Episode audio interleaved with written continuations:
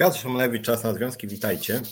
Tydzień temu byłem szczepiony, w związku z tym mm, momentami czułem się nie najlepiej. Dzisiaj już jest wszystko w porządku, czuję się też bezpieczniejszy w związku z tym zaszczepieniem. Dzisiaj też trwają negocjacje w ZUS-ie naszego związku. Ilona Garczyńska będzie za tydzień. Nie chcieli jej uznać, a jednak siedzi już tam 4 godziny, więc wszystko wygląda na to, że ją jednak uznali. Natomiast chciałem dzisiaj porozmawiać sobie szerzej o tym, co się dzieje w Krajowej Administracji Skarbowej. Jest z nami liderka Związkowej Alternatywy właśnie w Administracji Skarbowej, Agata Jagodzińska. Witaj Agata. Dzień dobry, cześć. No właśnie, miałaś bardzo ciężki tydzień, zaraz o nim e, porozmawiamy, jak te negocjacje wyglądały, jak wyglądają z tą administracją, e, no nie wiem jak to nazwać, takiego wyższego szczebla, ale nie najwyższego, e, dyrektorzy i skarbowych. Ale zanim się spytam Ciebie o te negocjacje, jak są Twoje wrażenia, jak oceniasz też zdolności negocjacyjne, że tak powiem, naszej właśnie administracji skarbowej mm, po stronie pracodawcy, no to chciałem zacząć od takiego ogólnego pytania, co tam słychać w związku.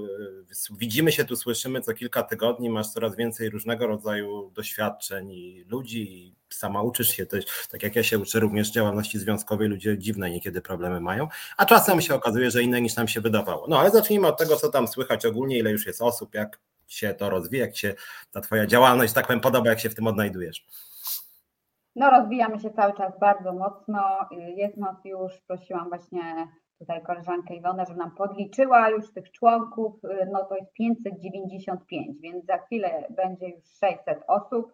To już jest naprawdę spora grupa, którą, z którą trzeba się komunikować e, cały czas. E, więc y, non-stop dochodzą, non-stop też y, dostaję różnego rodzaju pytania y, osób, które chcą dołączyć do naszego związku, więc cały, cały czas jest ta tendencja wzrostowa, z czego bardzo się, się cieszymy. Jest więcej pracy, ale też bardzo się cieszymy. No właśnie, jakie są takie główne problemy, jak to wygląda, że właśnie ci ludzie z dołu do ciebie piszą na przykład, że nie wiem, że są mobbingowani albo że mają jakieś problemy z innymi pracownikami? Jakie są najczęstsze takie problemy, z którymi ludzie się do ciebie zgłaszają? W tej chwili y, do mnie się zgłaszają ludzie w większości, w 99% problemami dotyczącymi podziału tak zwanych tych dodatków uznaniowych. E, bo w tej chwili jesteśmy w trakcie mm, tutaj dogadywania się z dyrektorami i w sprawie podziału tych dodatków i to wywołuje wiele różnych problemów, kontrowersji, jest wiele pytań. Także w tej chwili podział tych dodatków uzdaniowych praktycznie zawładnął y, całą, całą działalnością y, kasowską i praktycznie w tym momencie nie ma innych problemów. Każdy tylko, no wiadomo, dla każdego ważne są te pieniądze i każdy chce, żeby te pieniądze po pierwsze w ogóle dostała, po drugie dostał w jak największej wysokości. W związku z tym w tej chwili to jest jedyny temat, który wałkujemy już od dwóch czy trzech tygodni. Pieniądze. Są oczywiście pojedyncze jakieś tam problemy i to są, tak jak powiedziałeś, jakieś tam konflikty z przełożonym. No tutaj też ja zawsze doradzam, bo tak jak wiecie, moi członkowie, każda, każde zapytanie wasze, każdy problem zawsze będzie się wiązał z moją odpowiedzią i, i doradzeniem wam e, na te problemy, ale to są pojedyncze. No w tej chwili podział, pieniądze zdeterminowały wszystko. Mhm. Nie będę dzisiaj poruszał tematu naszych relacji z innymi związkami zawodowymi. Wiecie dobrze, bo rozmawialiśmy trochę o tym. E, Solidarność w pewnym momencie dosyć brutalnie atakowała Agatę. Mnie też atakowała, ja trochę przywykłem, a wręcz mnie to do pewnego stopnia bawi. Im bardziej jesteśmy atakowani, tym bardziej najwyraźniej komuś tam przeszkadzamy naszym istnieniem. No ale dzisiaj chcieliśmy się skupić na tych kwestiach właśnie głównie płacowych. Kiedyś może zrobimy sobie jakiś taki program z Moniką, usiądziemy i powiemy o kondycji związków zawodowych, bo to jest w ogóle szerszy temat. Natomiast e, przechodząc do tego, co powiedziałaś o tych rozmowach, e, wiem, że są prowadzone rozmowy na temat nagród i dodatków, co w ogóle jest jakimś takim, e, taką chyba zmianą, że te nagrody i dodatki coraz większą rolę odgrywają. Zaraz też o tym zaczniemy rozmawiać, ale zacząć chciałem od innego tematu, który właściwie istnieje w naszym związku u Ciebie od kilku dobrych tygodni, mianowicie spór zbiorowy. I to jest rzecz, którą dosyć mocno weszliśmy. Tam między innymi było podniesienie podstawowego wynagrodzenia o 20%. Łącznie jakby sumować te postulaty, postulaty to są dużo większe podwyżki, ale dla takiego przeciętnego, że tak powiem, widza i widzki te 20% jest takie najbardziej, bym powiedział, e, zrozumiałe. No właśnie. I zaczęły już się te rozmowy. E, przypomnę tylko Państwu, myśmy, myśmy chcieli rozmawiać, e, że tak powiem, z, z wyższymi rangą urzędnikami, z szefową całej administracji skarbowej krajowej, ale się okazało, że ona poszła, że uznała, że jednak nie i że pracodawcą realnym są właśnie ci szefowie izb skarbowych, dyrektorzy. No i zaczęły się te rozmowy z tego, co, z tego, co wiem i sam nawet w jednej brałem udział, ale chciałbym, żebyś ty to jakoś opisał, masz szerszy też znacznie ogląd y, z tymi dyrektorami skarbowych na temat naszych postulatów. No właśnie, jak ta rozmowa wyglądała? Jak te spotkania wyglądały? Czy one były mniej więcej takie same we wszystkich izbach, czy różne? Czy coś z nich wynikło? Czy ma być jakiś dalszy ciąg? Jak to wygląda? Zanim o rozmowach, to chciałabym też przypomnieć Tobie i, i, i, zakomunikować naszym tutaj członkom i widzom, bo nie wiem, czy o tym wspomniałam, że są e, oficjalnie, wysłaliśmy pismo do dziewięciu, e, razem z KIS do dziesięciu pracodawców e, i są wśród nich e, dwóch pracodawców, którzy podważają legalność istnienia naszego związku zawodowego. To chyba jeszcze o tym nie mówiliśmy e, tutaj a mianowicie mianowicie y, Izba y, Administracji Skarbowej w Rzeszowie oraz Izba jeszcze Piotrku w Krakowie przysłała mi dokładnie, dokładnie takie samo pismo, że prosi o wyjaśnienie jaki właściwie statut ma nasz związek, gdyż w statucie centrali, czyli związkowej alternatywy nie ma, nie ma nazwy międzyzakładowa, tak? No to wywołało no, moje oburzenie, wywołało też Twoje oburzenie, zmartwiliśmy się tym, tak? Tym bardziej, że ani szefowa KAS E, nie poddawała tego wątpliwość, ani inne izby również nie poddawały tego wątpliwość. No wyjaśniliśmy uprzejmie w pismach, że to związek zawodowy sobie układa statuty, jest tu autonomiczny i nikt mu się absolutnie nie może tu wtrącać. I skoro centrala nas wpisała, to znaczy, że, że, że, że jesteśmy u niej, tak, i, i nas zaakceptowała, bo tylko wy jako centrala możecie przyjąć lub nie przyjąć y, związek. Ja też tłumaczę, że my jesteśmy tak jak tak powiedzmy struktur, mamy tak jak podobnie jak Solidarność, tak? Czyli centrala Solidarności też jest centralą i ona jako taka ma KRS i potem do siebie wpisuje te zakładowe i międzyzakładowe organizacje. I tak jest u nas.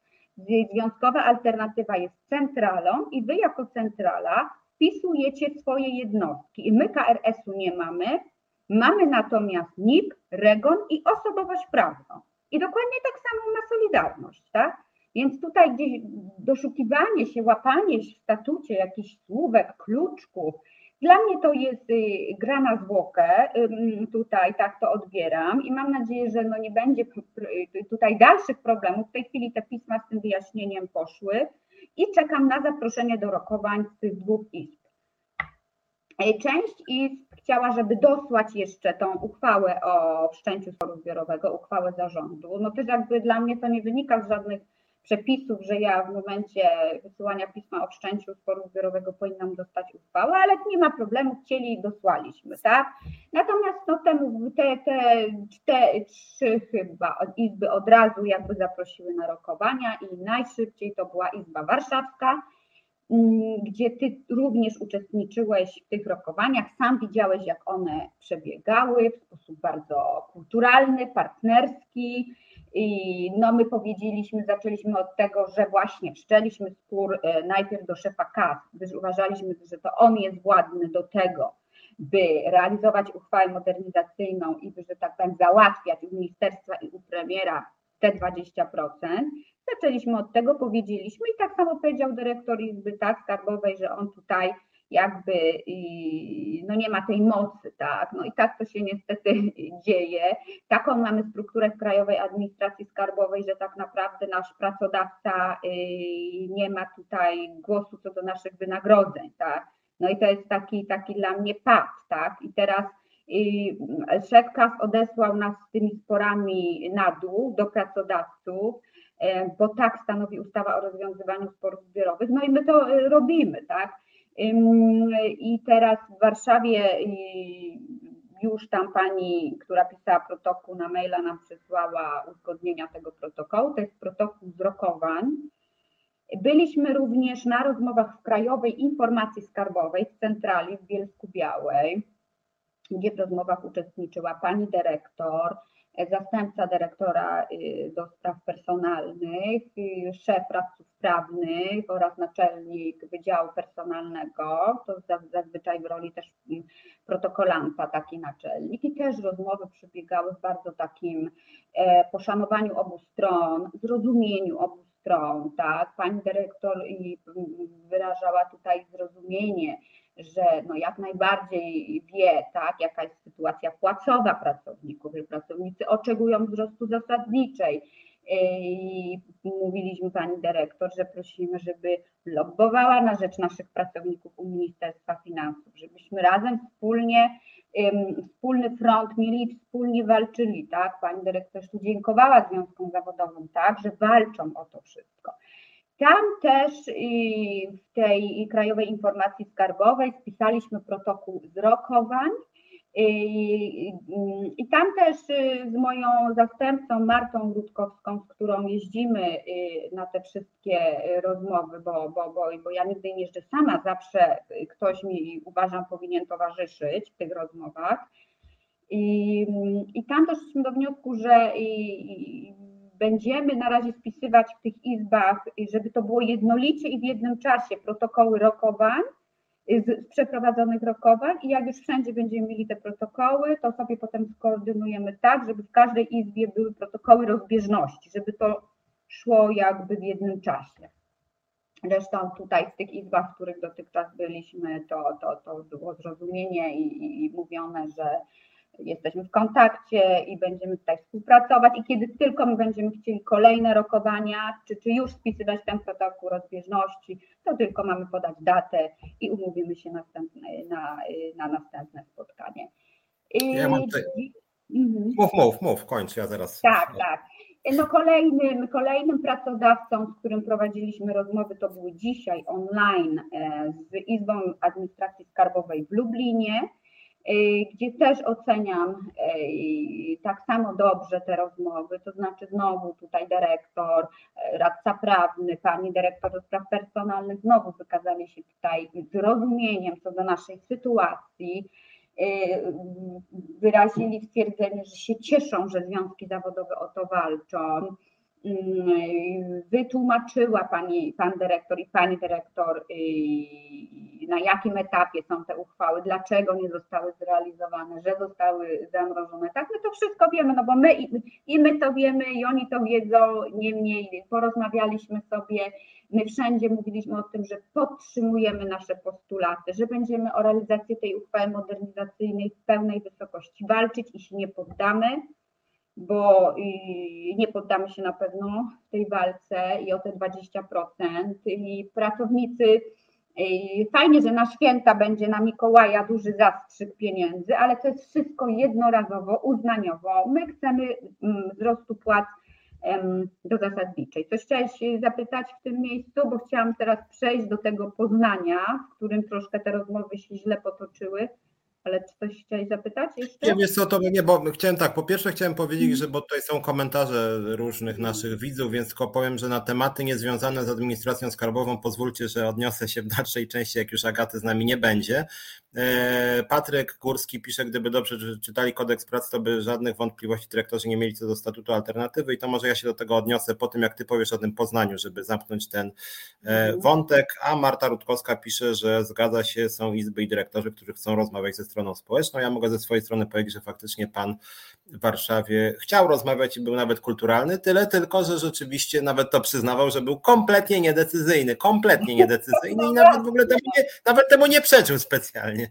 No, jeszcze. Tak, Jeszcze Patryk pisze, mądry dyrektor wykorzysta w pozytywnym tego słowa znaczeniu związek do polepszenia sytuacji dokładnie, pracownika. Też się tak wydaje, ale jeżeli mądry dyrektor nie jest w ogóle decyzyjny, to też dosyć trudno mu będzie to wykorzystać. No ale na pewno powinien lobbować, prawda, na rzecz, na rzecz pracowników, gdzie się tam za nami stawiać. I, także tak, tak.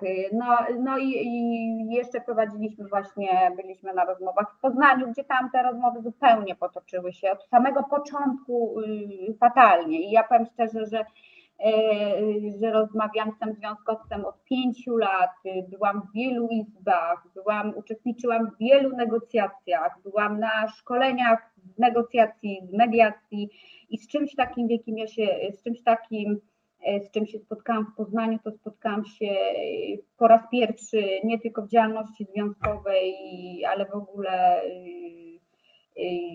w życiu w takim sensie, że jak uczestniczyłam w innego rodzaju negocjacjach. Tam już była taka przedziwna sytuacja na samym początku, tak, że, że, że wchodząc do izby, bo tym razem e, e, towarzyszył mi Patryk, mm, Marta tym razem ze mną nie była, to był Poznań, no nie zawsze Marta, która jeszcze nie jest nie jest na etacie, a chciałabym, żeby właśnie Marta kiedyś była na tym etacie, no nie zawsze może sobie pozwolić tak, żeby z tej pracy się zwolnić, czy żebym ja napisała zwolnienie. No i, i, i, i prawda, tam wchodząc do tej izby, mówię panią na dole, które rejestrują wizyty, że przyjechałam na zaproszenie dyrektora, gdzie pani dzwoni do sekretariatu i mówi, że pan dyrektor nic nie wie o takim spotkaniu. Nie? Mm, ale ja mówię, no jak nic nie wie, bo no przyjechałam y, pani 400 kilometrów na rokowania w sprawie sporu zbiorowego, e, jechałam prawie 4 godziny, e, więc proszę jeszcze w tym sekretariatu. No pani znowu dzwoni do tego sekretariatu i pyta się, ale który dyrektor? No więc ja no, nie pamiętam już, który tam dyrektor się podpisał pod tym pismem, no więc sięgam do tego telefonu, szukam tego pisma w mojej poczcie, no i widzę, że tam pan dyrektor któryś z zastępców się podpisał, więc mówię, pan zastępca taki jest podpisany. Dzwoni do sekretariatu i, i sekretarka mówi, że ten pan zastępca też nie ma takiego spotkania. Ja mówię, a czy może pani wyjaśnić tą sytuację, bo ja mówię, no, no ma, pokazałam jej to pismo z zaproszeniem na rozmowę, mówię, widzi pani to pismo i teraz no, mm, no proszę, proszę wyjaśnić, tak, bo ja mówię, no jestem, czekam, a już było 10 minut po umówionym y, terminie. No pani, zresztą ja nie mam pretensji do tej pani na dole, prawda, bo to bardziej tutaj widzę rolę jednak y, dyrekcji, że powinna tą panią zawiadomić, tak, że, że, że ktoś przyjdzie. No więc ja tam y, dalej szukam w tej swojej poczcie, kto, kto z obsługi wysyłał mi to pismo i więc idę do tej pani i mówię, że ten, ten pan korespondował ze mną w sprawie spotkania. To był któryś tam z naczelników Wydziału Personalnego, no więc pani zadzwoniła, no i faktycznie ten pan mówi, że jest to spotkanie. No więc nagle widzę zbiegającą z dołu dziewczynę w bluzie, w adidasach, gdzie ja tu co do dress kodów administracji skarbowej, ja tutaj za bardzo uważam, że każdy powinien się ubierać jak chce, tak? No ale jak na sekretarkę dyrektora, bo to była sekretarka dyrektora, to mnie to troszeczkę zdziwiło, no więc pani nas zaprowadziła do pokoju z Patrykiem gdzie był pusty, nikt na nas nie czekał, a mówię, że już było 15 minut po spotkaniu.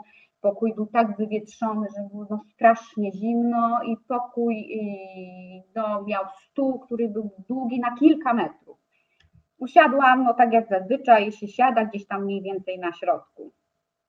No przyszła pani zastępca dyrektora do spraw personalnych która no, przywitała się w trakcie przywitania. Pani dyrektor mówi o zaistniałej sytuacji na dole. No, nie dokończyłam, bo mi pani dyrektor przerwała.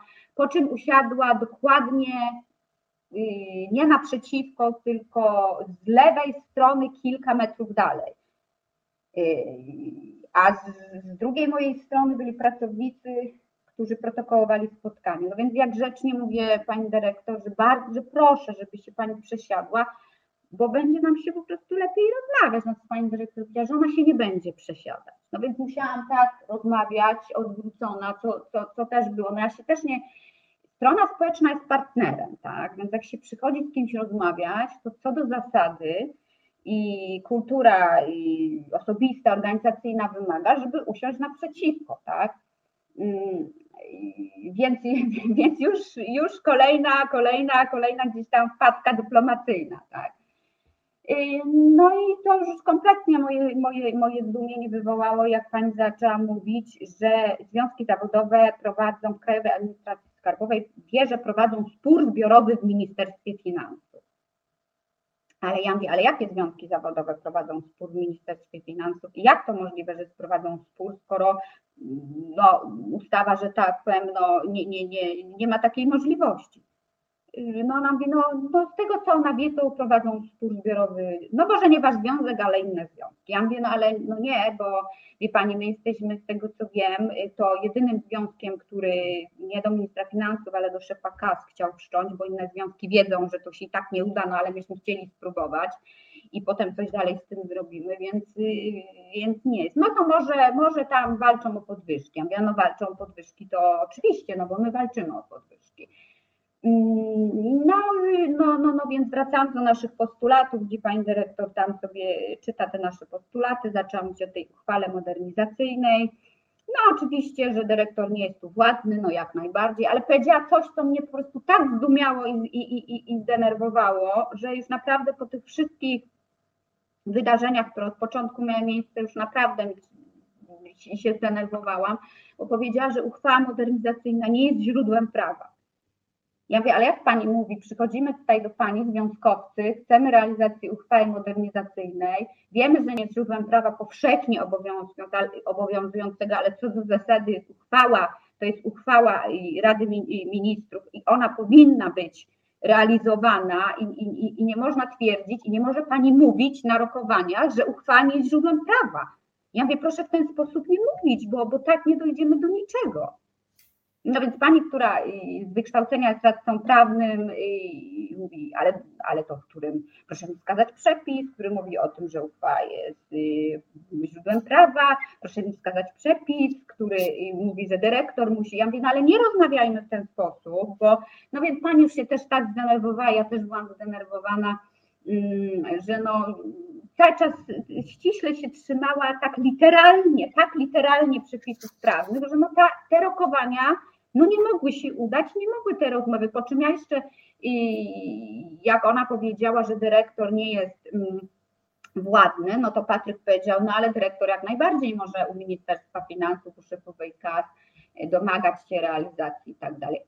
E, mm, to też pani dyrektor mówi, a który przepis prawa zobowiązuje dyrektora do lobbowania? Proszę mi wskazać, który przepis prawa, tak? Mówimy, no ale nie o to chodzi, żeby przepis prawa tutaj zobowiązywał dyrektora, tak? Y, ale pracodawca jak najbardziej powinien, nie?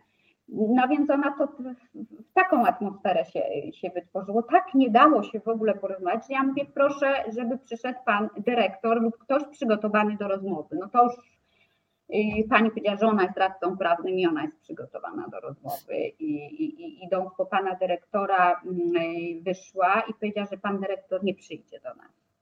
Ja też tu chciałam zaznaczyć, że w każdej innej izbie mm, był obecny główny dyrektor przy, przy rokowaniach. Ja to tak widzę, tak?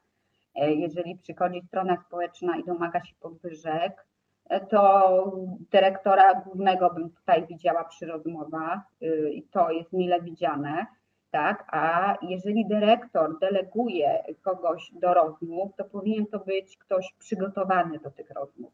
I całe orzecznictwo co do rokowań mówi o tym, że na pracodawcy szczególnie, oczywiście na stronie związkowej też, ale szczególnie na pracodawcy ciąży ten obowiązek, by rokowania prowadzić w sposób profesjonalny. Sposób yy, pracodawca powinien być przygotowany pod względem prawnym, merytorycznym, pod względem wszelkiej dokumentacji. Jeżeli pracodawca nie czuje się, to powinien zatrudnić kogoś, tak, czy delegować kogoś, kto to robić umie, tak. Rozmawiać trzeba i rokowania prowadzić. No więc napisała, że pan dyrektor nie będzie i z nią będziemy rozmawiać. I dalej to był taki sposób y, rozmowy y, na zasadzie y, szef podwładny i proszę mi wskazać przepis prawa i my tutaj nic nie możemy. Ja powiedziałam, że ja nie będę prowadziła w taki sposób rokowań. I w takim razie przerywam tę rozmowę i wyszłam, tak? Mm, po czym podeszłam do sekretarki i mówię, że chciałabym rozmawiać z panem dyrektorem i się z nim umówić. Na co mi pani sekretarka mówi, e, że nie ma, że nie można teraz, tak? Mimo, że pan dyrektor był, ja przejechałam 400 kilometrów i mógłby chociaż na trzy minutki wyjść się ze mną przywitać, tak? Ja wiem, no to dobrze, to proszę w takim razie mnie umówić na inny termin.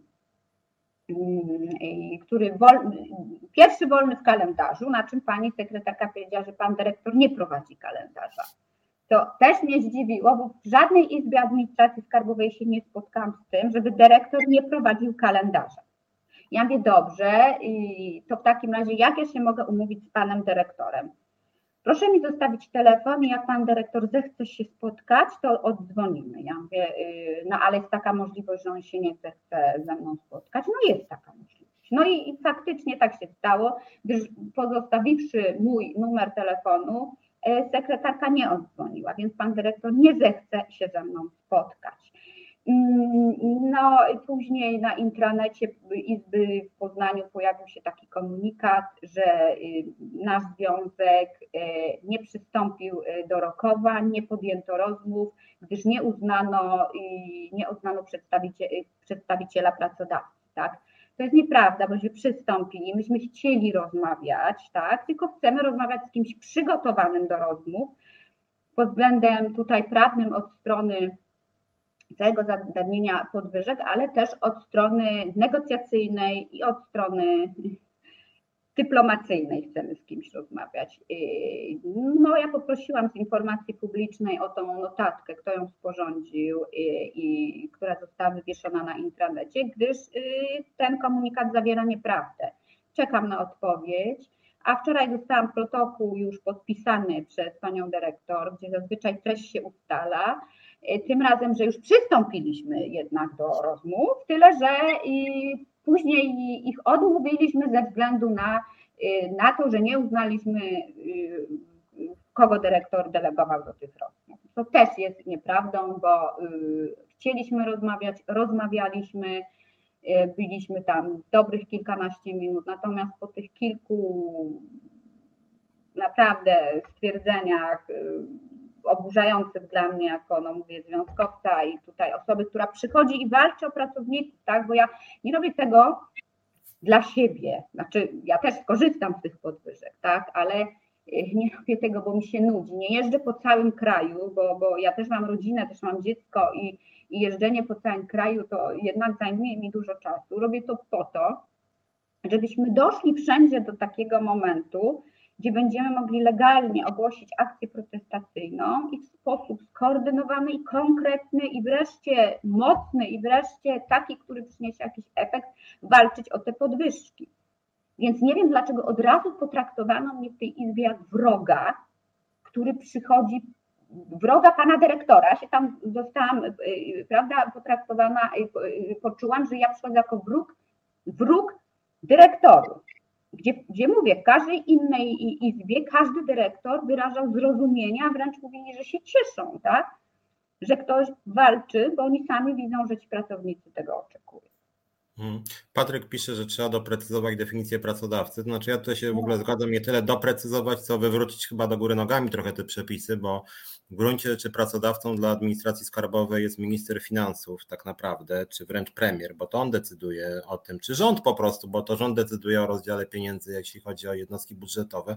Ten sam był problem przy strajku nauczycieli, że każda szkoła musiała oddzielnie wchodzić w spór zbiorowy, co jest de facto zupełnie bez sensu, bo spór dotyczył pieniędzy, które były przekazywane przez władzę, przez Ministerstwo Edukacji. W związku z tym te spory z dyrektorem szkół, z którym często nauczyciele się lubili, w ogóle były kompletnie idiotyczne. No. Tak? I oczywiście no, no dyrektorka mówiła, no popieram was koleżanki i koledzy, no sama z wami chętnie postrajkuję, chociaż jesteście ze mną w sporze zbiorowym od czapy, tak?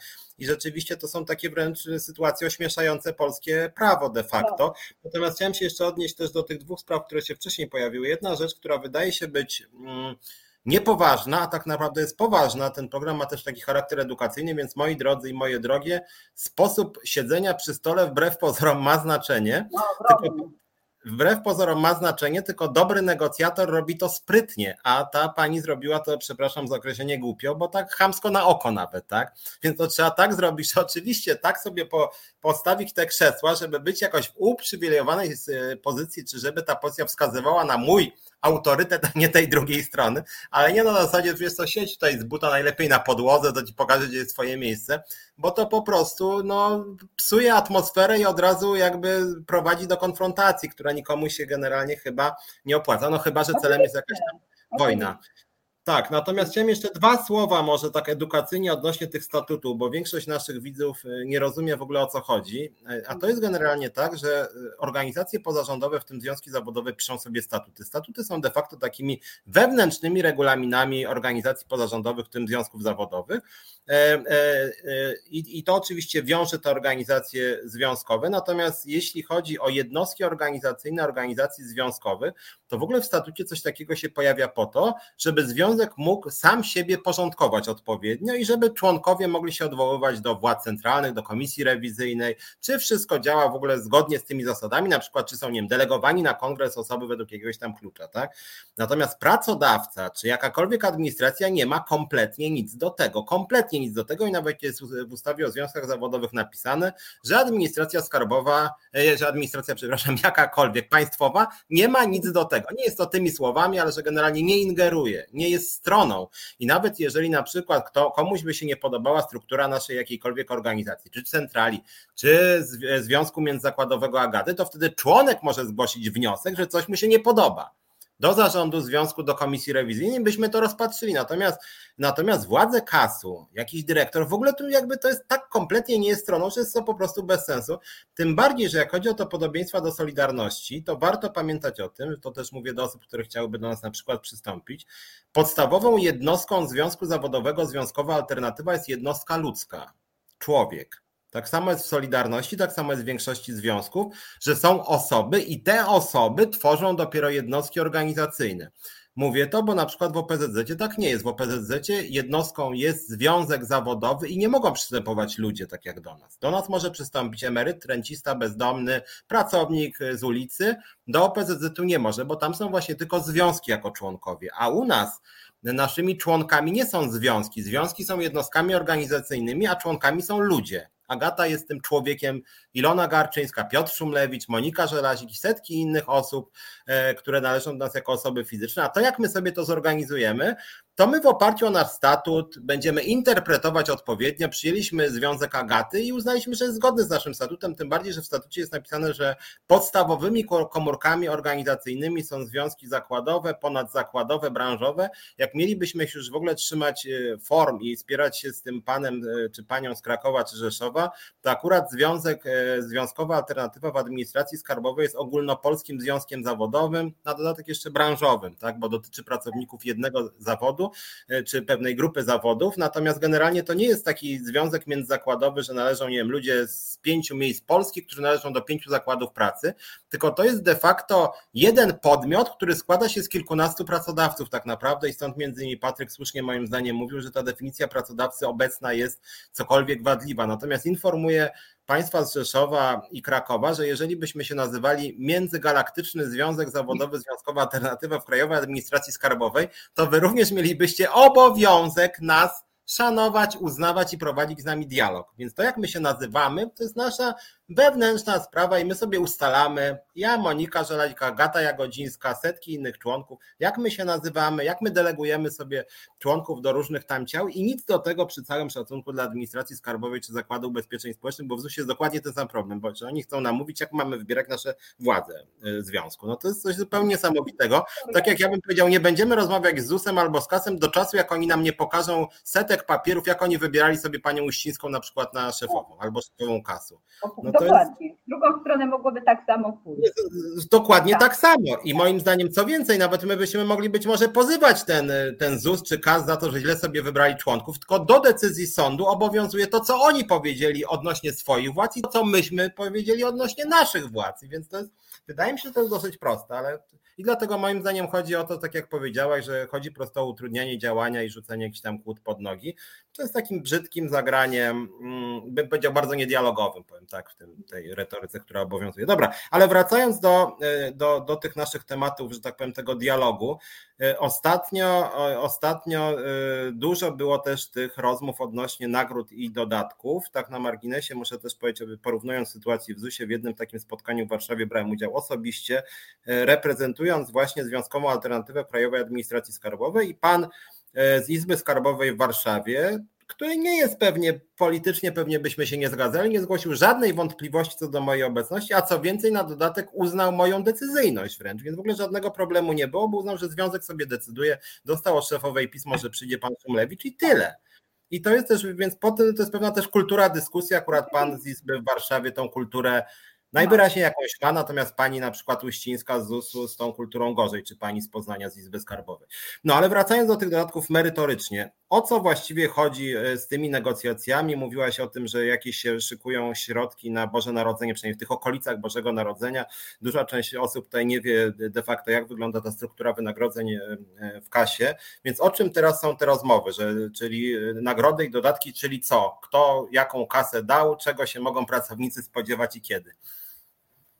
No więc w tej chwili dzielimy tak zwane dodatki motywacyjne i zadaniowe, bo nagrody z oszczędności też, ale nagrody z oszczędności to jakby nagrody zawsze były i one idą o regulamin, ustalamy tylko mniej więcej tam ich, ich, ich podział y, w niektórych izbach co do wysokości.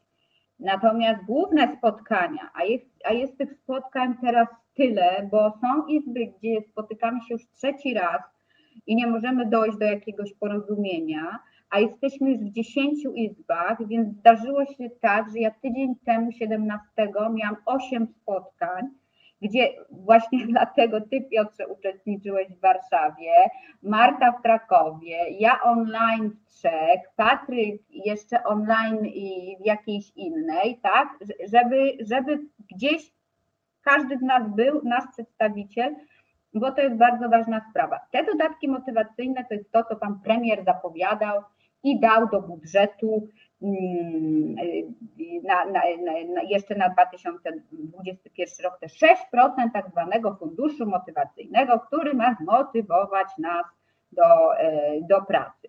Przy czym administracji skarbowej ustalono już wcześniej, ja nie wiem dokładnie, nie mam wiedzy jak to się dokładnie stało? Czemu administracji skarbowej ustalono, że 3% będzie płatne w tym roku, a 3% w przyszłym? Dlatego, że na przykład, a to jest jedna ustawa, tak, budżetowa i, i to dotyczy jednej administracji ogólnie, na przykład sądownictwo ma całe 6% płacone w tym roku i tego oczekują ludzie najbardziej, bo inflacja jest jaka jest, tak?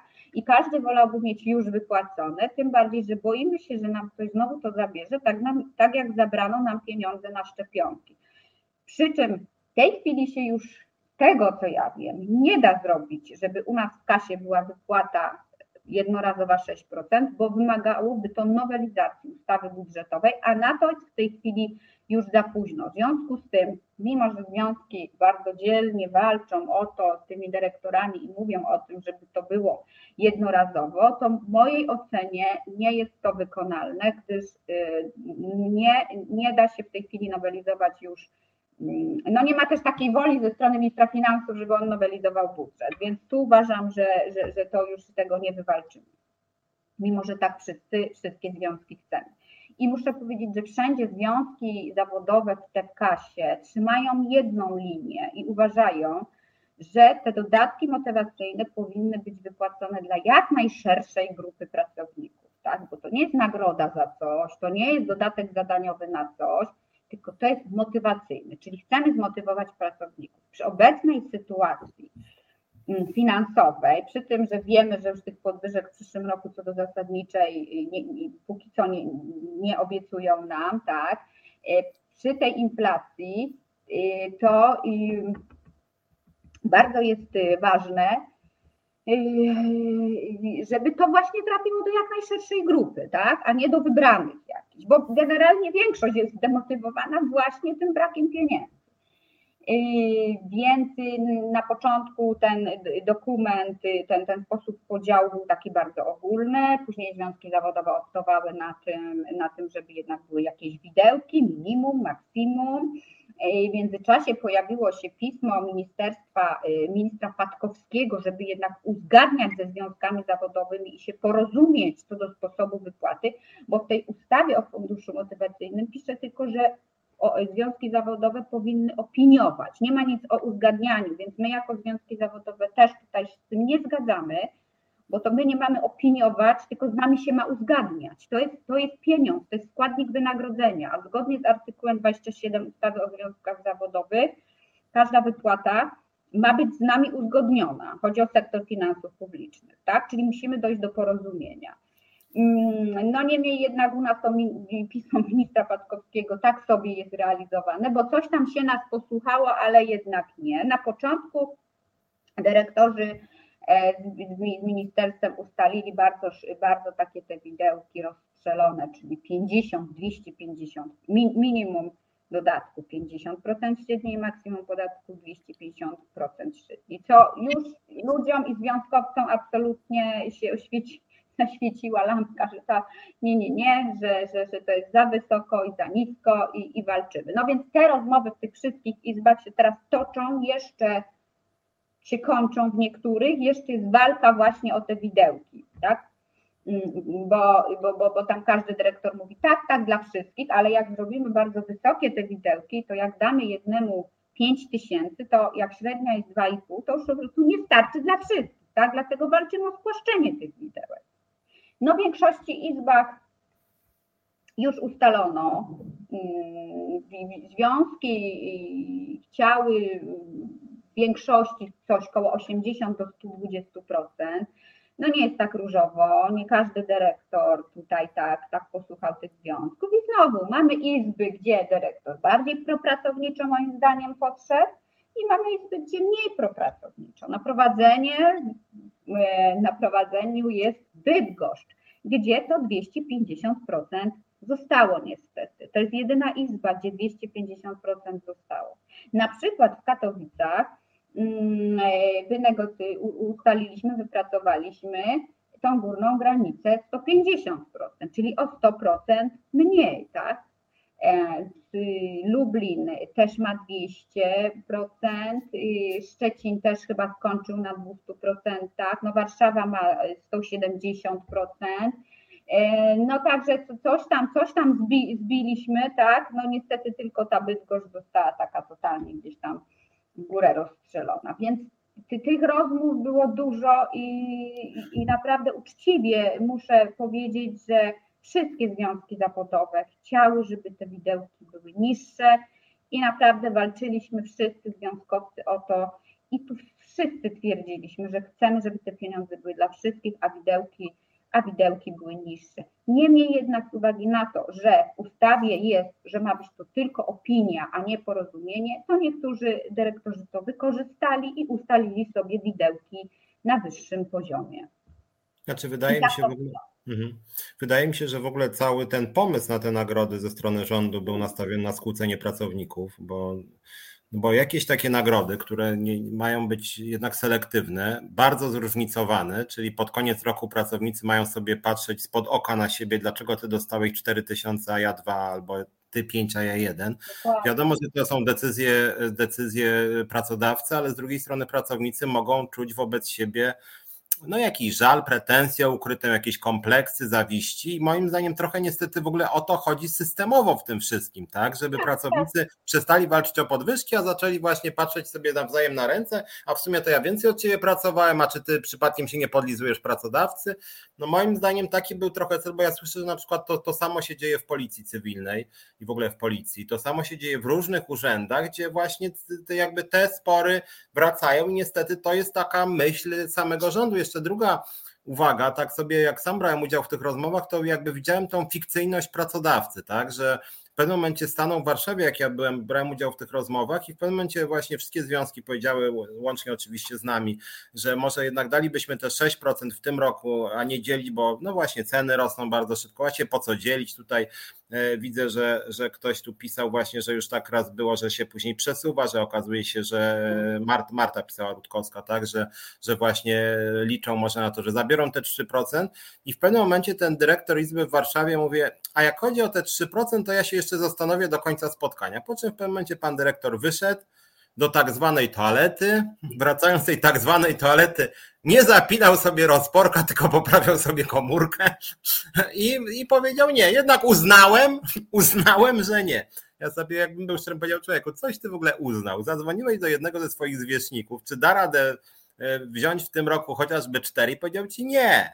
I ty powiedziałeś, no aha, okej, okay, jak nie, to nie. I powiedział, przemyślałem nie nie miałem nic do gadania, tak? I to była decyzja rzeczywiście centralna. I tutaj, jakbyśmy prowadzili rozmowy z panem Morawieckim, czy z panem Kaczyńskim, czy z jakimś panem e, Kościńskim, czy jakimś jeszcze innym z rządu, to może wtedy byśmy coś wynegocjowali. Natomiast tutaj to tak naprawdę z góry było przesądzone, że ma być trzy w tym roku, trzy w przyszłym. Dokładnie. To, to, to, to, to na tym poziomie o to nie, nie było sensu w ogóle. Znaczy powiedzieć trzeba było, ale to jest nie do, nie, nie do ugrania to było. Niestety, mhm. niestety. To wcześniej gdzieś, ale nie wiem, gdzie to się działo kto o tym decydował. Trudno, trudno mi, mi powiedzieć. I oczywiście już gdzieś tam wnioski są pisane, w jakichś izbach jest to dzielone i już mam mnóstwo znowu wiadomości, Pani Agato, bo u nas w urzędzie to jest odgórnie, że dwóm osobom ma się nie dać, e, czy to prawda, więc ja później piszę do dyrektorów, okazuje się, że nieprawda, przy czym nie wiadomo, co tu jest prawdą. Wyciągniemy potem z informacji publicznej faktycznie, zobaczymy, kto dostał, ile dostał i jak to wyglądało, tak? Bo to nie zawsze jest tak, że to naczelnik powie, że dyrektor, kierownik powie, że naczelnik albo dyrektor, po to tylko, żeby usprawiedliwić jakąś swoją tak, decyzję. No, także to też nie, nie, nie, też mam takie, nie wierzcie we wszystkie plotki zawsze, poczekajcie chwilę, bo y, czasem te plotki okazują się po prostu nieprawdą, tak głuchy telefon się robi i potem się, poczekajmy chwileczkę, tak ja monitoruję, ja, ja zbieram od Was te informacje i tam, gdzie, gdzie, gdzie, gdzie mi piszecie, że tak jest, no to też zgłaszam potem dyrektorom, żeby, żeby pilnowali tego, bo, bo chcemy faktycznie, żeby jak najwięcej dostać. Y, a kolejne znowu spotkania dotyczą dodatków zadaniowych, czyli tego, co minister finansów rzucił na tym naszym ostatnim spotkaniu 15 listopada, tak? To żeśmy myśleli, że przyniesie nam podwyżki tak jak dla policji, a on przyniósł nam bonus świąteczny.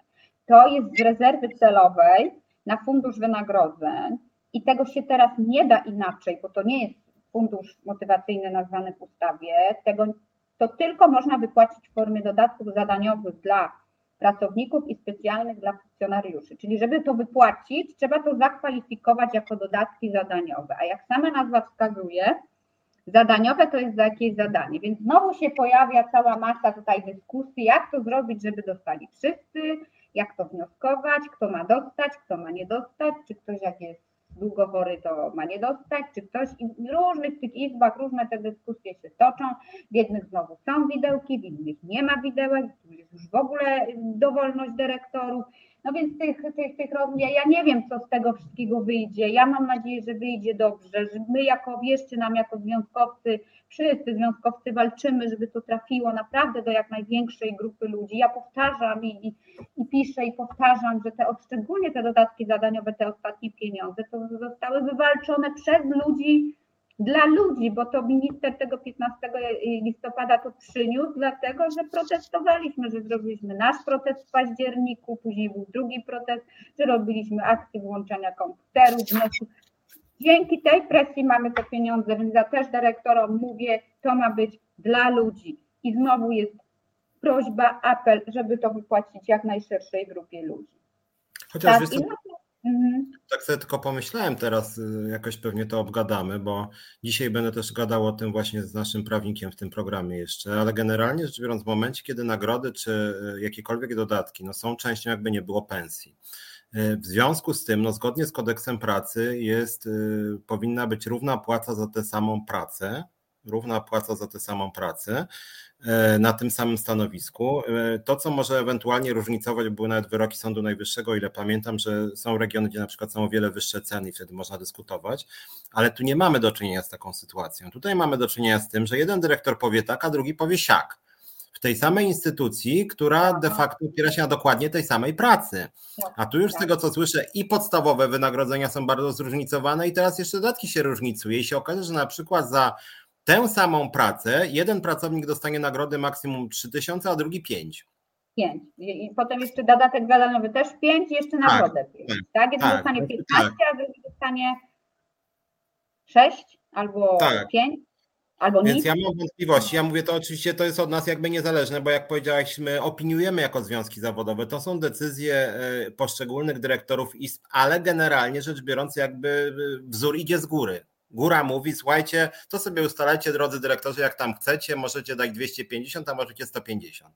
i wy Mhm. sobie już tam ustalicie. Więc Mhm. moim zdaniem sam mechanizm może budzić pewne wątpliwości Tak. prawne, jak tak sobie myślę. Są tak chciałem cię jeszcze tylko do, dopytać, yy, uzupełniając ten temat, czy, czy, czy, czy taka duża skala tych nagrodów i do, nagród, nagród i dodatków była też w poprzednich latach, czy to jakby w tym roku mniej tego było? Nie, było, absolutnie nie było. No, y, przed COVID-em, tak, no bo COVID y, zawirował troszeczkę tymi, tym wszystkim.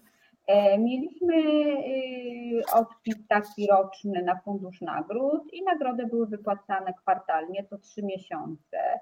E, No więc y, co trzy miesiące, w związku z tym w grudniu, tak, była za, no bo przed świętami, żeby do końca roku wydać, to była nagroda za czwarty kwartał, przy czym w każdych izbach mieliśmy pięknie wypracowane regulaminy nagród. Więc nie było takich dyskusji, wątpliwości kto jak, bo te regulaminy by były wypracowane, dopracowane, zaakceptowane przez związki zawodowe, tu było porozumienie, w związku z tym nie było takich sytuacji, prawda? To tam wszystko było regulaminowo, tak? No, no były jeszcze z socjalnego, no teraz też jakieś tam karpiowe, niekarpiowe. Mhm. Także z taką sytuacją mamy, mamy ten, no ja cały czas się zastanawiam, dlaczego te nie dali część do zasadniczej ludziom, nie? Tylko po prostu wszystko uznaniowo, nagle tyle pieniędzy uznaniowo. A właśnie, jak chodzi o tą, o właśnie o te zasadnicze, bo jak powiedziałem, moim zdaniem to jest cel prosty, żeby skłócić pracowników, skłócić związki, żeby ludzie patrzyli, a ty ile dostałeś nagrody? 4,5, o nie, to ja z tobą nie rozmawiam, bo ja 1200. I moim zdaniem trochę o to chodzi, tak naprawdę. Natomiast jakie są obecnie y, propozycje podwyżek płac, właśnie płac, płac, tak, wynagrodzeń po prostu zasadniczych? Jak to jest z tą budżetówką? Czy poza tym, że my oczywiście mamy spór zbiorowy, to poza tym, że ci dyrektorzy rozkładają ręce i nam mówią, no sorry, ale my tu nic nie możemy, to jaka jest ta oficjalna ich propozycja obecnie na przyszły rok? Czy jest w ogóle coś, jakaś stała podwyżka dla każdego pracownika, jakaś propozycja na przykład o 5%? Znaczy jest na funduszu wynagrodzeń to 4,4, no i to będzie, sądzę, już w porozumieniu ze związkami zawodowymi, przy czym no to jest tak mała kwota, że tutaj będziemy dzielić 100, 100, 100 może 150 zł. No i jest uchwała modernizacyjnej, jest ona odmrożona, czyli za 2022 jest, jest tam te 2 do 3%, czyli to jest średnio na pracownika 200 zł. No, także to będzie i to będzie już zasady, już trzeba będzie uzgadniać ze związkami zawodowymi. To jest to, co na pewno dla nas będzie, czyli te 2%, 3%, te 200 zł, no i te 4,4, ale te 4,4 na funduszu wynagrodzeń, to ja nie wiem, ile, ile z tych 4,4 faktycznie będzie jako podwyżki do zasadniczej. Tego, tego jeszcze nie wiemy. Ale czy to będzie właśnie dla wszystkich pracowników, czy też No. to będzie fundusz płac po prostu? No, nie wiem. A, czyli też właśnie, bo, bo mówię, najgorsze, najgorsze to będzie tak, jak, jak, jak wszystko będzie tak dzielone jak te nagrody, tak? Ten dostanie 7, ten 2, ten 0 i znowuż będzie, będą się ludzie na siebie oglądać, bo to jest moim zdaniem właśnie bardzo, bardzo niepokojący mechanizm. Dobra, ale mamy kilka minut, a chciałem Ci jeszcze o dwie rzeczy spytać. Jedna właściwie smutna, ale obywatelsko, że tak powiem, ciekawa nas, powiedzmy sobie tak. Czytałem ostatnio, bo czytam te, te profile e, też, których Ty bardzo jesteś aktywna, e, kasowskie, w tym oczywiście Związkowa Alternatywa w KAS. Ostatnio pisałaś o pobiciu jednego z pracowników KAS, właściwie to był dyrektor bodaj KAS, ale generalnie żyjąc w polskim społeczeństwie rzeczywiście często się pracowników skarbówki obraża.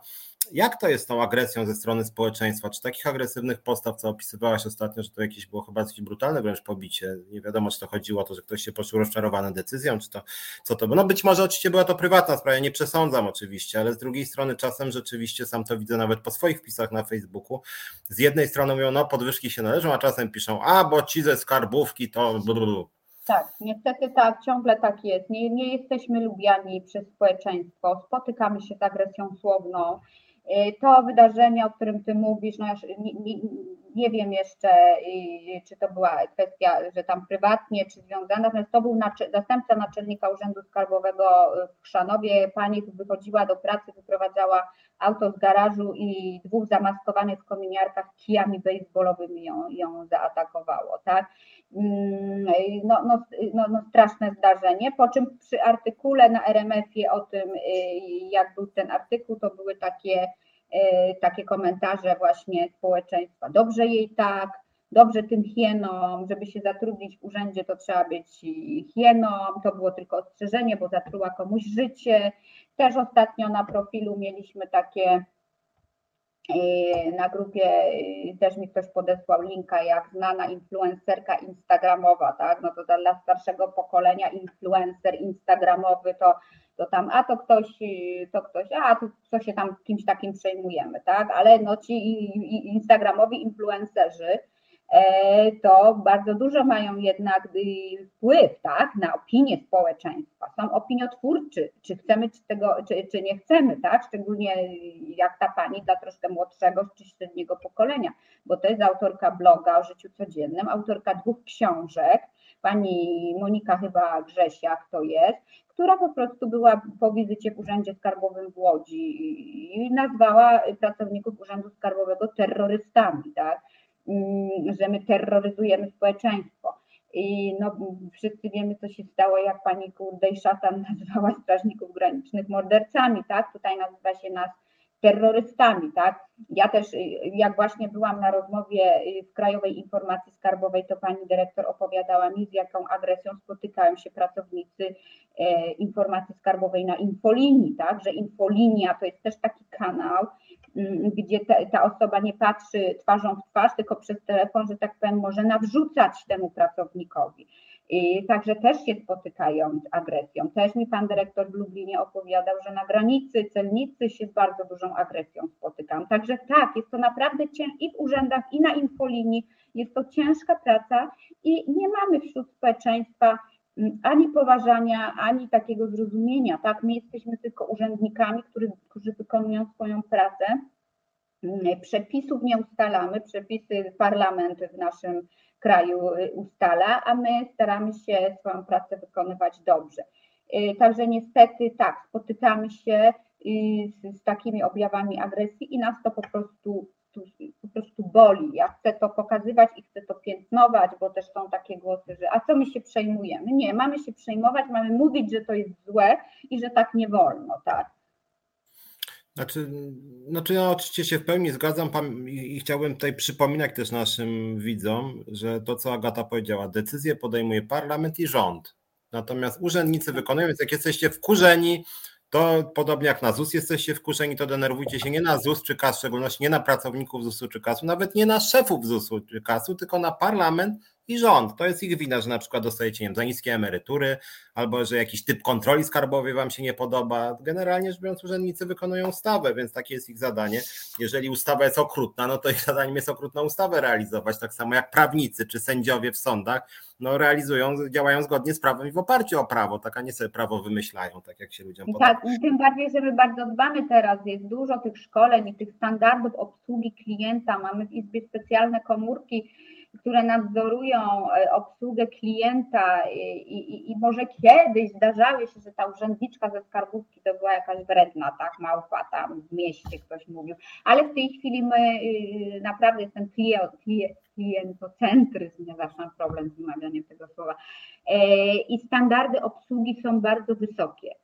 Mm, więc na pewno nie zachowujemy się niegrzecznie y, w stosunku do, do podatników czy klientów. Ja też zawsze tutaj wspominam, Piotrze, jak e, ewoluowało to słowo. Najpierw się mówiło podatnik, potem interesariusz, a teraz klient. No tak.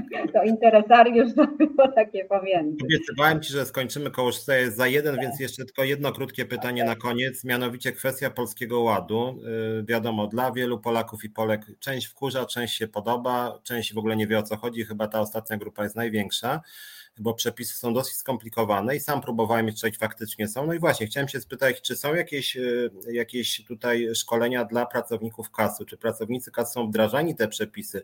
Czy coś wiadomo o zmianie zakresu obowiązku w związku z Polskim Ładem? Bo rzeczywiście z tego, co czytam, nie czytałem w całości Polskiego Ładu, ale trochę mu się przyglądałem, faktycznie ten system podatkowo-składkowy się zmienia, potrzeba będzie różnych wykładni systemu też podatkowego. No właśnie, czy coś w kasie o tym wiadomo, czy dyrektorzy już ogłosili, że na przykład będą interpretatorzy autorzy tych przepisów i zostali nowi zatrudnieni, czy część dostała nowe obowiązki? Jak to jest? Nie, cisza, cisza. Na żywioł pójdziemy jak zawsze. Będzie po prostu tydzień czy dwa na nauczenie się wszystkiego, na wdrożenie nowych zadań, będzie jedna wielka presja, gdzieś tam bo gdzieś tam też się kontaktowałam z pracownikami i mi większość pisarzy, cisza, nic nie słychać, ktoś tam, no mówią, że musimy sobie sami zrobić szkolenia, tak.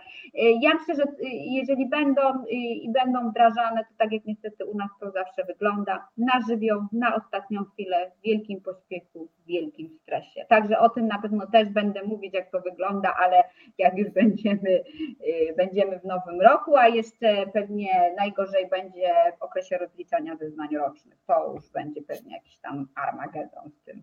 No, tak ale to może, Dobra, może podsumowanie naszej rozmowy. No niestety państwo z dykty, jak chodzi o tą ostatnią. No, a szkoda, a szkoda, bo to później się odbije i na pracownikach kasu, i na wszystkich e, no obywatelach, bo jak pracownicy kasu nie będą mieli jasnych wytycznych, jak interpretować pewne przepisy, to później obywatele będą mieć pretensje, a pretensje, jak mówię, proszę kierować do Ministerstwa Finansów do rządu. Dobra, kończymy, bo obiecywałem, że koło 18 jest 18.01. W związku z tym bardzo, bardzo Ci dziękuję i powodzenia Ci życzę. Okej, dziękuję bardzo, do widzenia. No, bardzo dziękuję i na razie. A e, przerwę na piosenkę, e, więc krótka przerwa, później pogadamy trochę o tym, co tam w świecie związkowym słychać. Też powiem Wam o tym, jak trafiłem do korespondencji pana ministra Dworczyka E, I około 18.25 pogadamy sobie, pogadam z Piotrem Bocianowskim na temat właśnie różnego rodzaju dodatków czy nagród, więc będę de facto kontynuował ten temat, który też z Agatą poruszaliśmy, a póki co krótką przerwę robimy, widzimy się za chwilę. Znudzeni mainstreamowymi newsami? Czas na reset obywatelski. Zaangażowane dziennikarstwo. No i wracamy. Piotr Szymlewicz, czas na związki. E, a propos Polskiego Ładu, o którym na końcu z Agatą rozmawialiśmy, nie wiem czy czytaliście, 15 milionów ulotek ma trafić do waszych skrzynek, nie tych skrzynek mailowych, tylko skrzynek pocztowych, więc nawet na papierze nie będą oszczędzać. Ma to być oczywiście wielka pochwała właśnie Polskiego Ładu, że on będzie taką propagandę prowadził, że będzie przekonywać, że to jest dla wszystkich korzystne co nie jest dobrym pomysłem. Ja rozumiem, jak była jakaś akcja informacyjna jeszcze, no ale 15 milionów ulotek propagandowych to nie jest moim zdaniem najlepszy pomysł. No, natomiast chciałem o czym innym Wam dzisiaj powiedzieć. Chciałem Wam powiedzieć o tym, co się stało i co się działo w polskich liniach lotniczych LOT. Poczułem się przez chwilę z Moniką Żelazik dowartościowany, dlatego że trafiliśmy na korespondencji pana ministra Dworczyka w 2018 roku e, rzeczywiście okazało się, że pan minister Dworczyk wymieniał się e, mailami z innymi e, urzędnikami, z przedstawicielami lotu właśnie na temat strajku w locie i żeśmy tam właśnie z Moniką Żelazik trafili. E, nie będę Wam opisywał tej korespondencji Dworczyka, to jest na stronie poufnarozmowa.com, więc możecie sobie przeczytać, co rząd pisał na temat właśnie strajku w locie w październiku 2018 roku. E, e, nie będę też mówił o tym, co tam o mnie pisali, chociaż jest to dla mnie dosyć ciekawe. W sumie mnie jakoś tam dowartościowali, uznali mnie z perspektywy czasu jest to dla mnie ważne, dlatego że e, rząd korespondował między sobą, że trzeba wesprzeć umiarkowane skrzydło OPZZ-u. Jak wiecie, ja wtedy byłem w OPZZ, więc już wtedy rząd wspierał to skrzydło umiarkowane, ja byłem oczywiście tym nieumiarkowanym, w związku z tym władza y, wspierała y, jakąś frakcję OPZZ-u przeciwko mnie, właściwie wspierała po prostu kierownictwo, które było już wtedy za tym, żeby właśnie tego strajku nie było i dosyć jasno kierownictwo dawało to do zrozumienia. E, nie wiedziałem o tym, że rzeczywiście OPZZ już wtedy miał jakąś tamę z rządem, mm, te rozmowy trwały. Natomiast to, co mnie zainteresowało w tej korespondencji, która sama w sobie jest pouczająca, jak mówię, mm, to jest bezradność rządu. To znaczy to, że ten rząd jest dosyć e, nieudolny, no to wszyscy wiemy, ale nie, wiedzia, nie wiedziałem, szczerze powiedziawszy, że w takich sprawach strategicznych jak, jak LOT byli aż tak nieudolni, aż tak bezradni i tak trochę z Moniką Żelalik ostatnio rozmawialiśmy, mm, że aż żałujemy z perspektywy czasu, że na podstawie tej wymiany zdań mogliśmy naprawdę dużo więcej wywalczyć, w tym doprowadzić do zwolnienia pana prezesa Rafała Milczarskiego, bo że on właściwie był zagubiony, to znaczy te rozmowy e, na skrzynce dworczej Pokazują, bo cały jest blok, kilkanaście stron rozmów na temat strajku w locie właśnie, między innymi z udziałem pana premiera Morawieckiego. I oni generalnie byli kompletnie bezradni, tak, kompletnie bezradni, zmieniała im się polityka z dnia na dzień, z perspektywy czasu myśmy właśnie ten strajk wygrali, dlatego że wszyscy pracownicy zostali przywróceni do pracy, stewardesy zostały podwyżki 1000 zł i cofnięto pozew, natomiast jak czytam tą korespondencję, to naprawdę e, moglibyśmy wywalczyć e, więcej. I to jest też jakaś lekcja, że słuchajcie, jak się tak boicie tej władzy, wiadomo, no jest się czego bać, to mimo wszystko, jak ktoś jest zdeterminowany, to naprawdę może sporo wywalczyć i może doprowadzić tą władzę do y, no, takiej rozwałki, tak? Że jak poczytacie sobie ten, ten, te, tą korespondencję na koncie Dworczyka, to oni naprawdę nie wiedzieli, e, co, e, co robić. I chciałem Wam przeczytać fragment, bo bardzo mi się spodobał, szczerze powiedziawszy, tej korespondencji, fragment mail od pana Mateusza Morawieckiego, już wtedy premiera, premiera, który sprawował bezpośredni nadzór nad polskimi liniami lotniczymi. Lotnik, który świetnie moim zdaniem mm, spuentował to, co się w locie wtedy działo. Mail pochodzi z 25 października 2018 e, roku. Jak mówię, podsumowanie pana Mateusza Morawieckiego, który pisał do swoich, swoich ludzi, że tak powiem, w locie, członków Rady Nadzorczej Zarządu. Tam właśnie był też minister Dworczyk, który też wtedy w lot się e, angażował w sprawie w PLL LOT.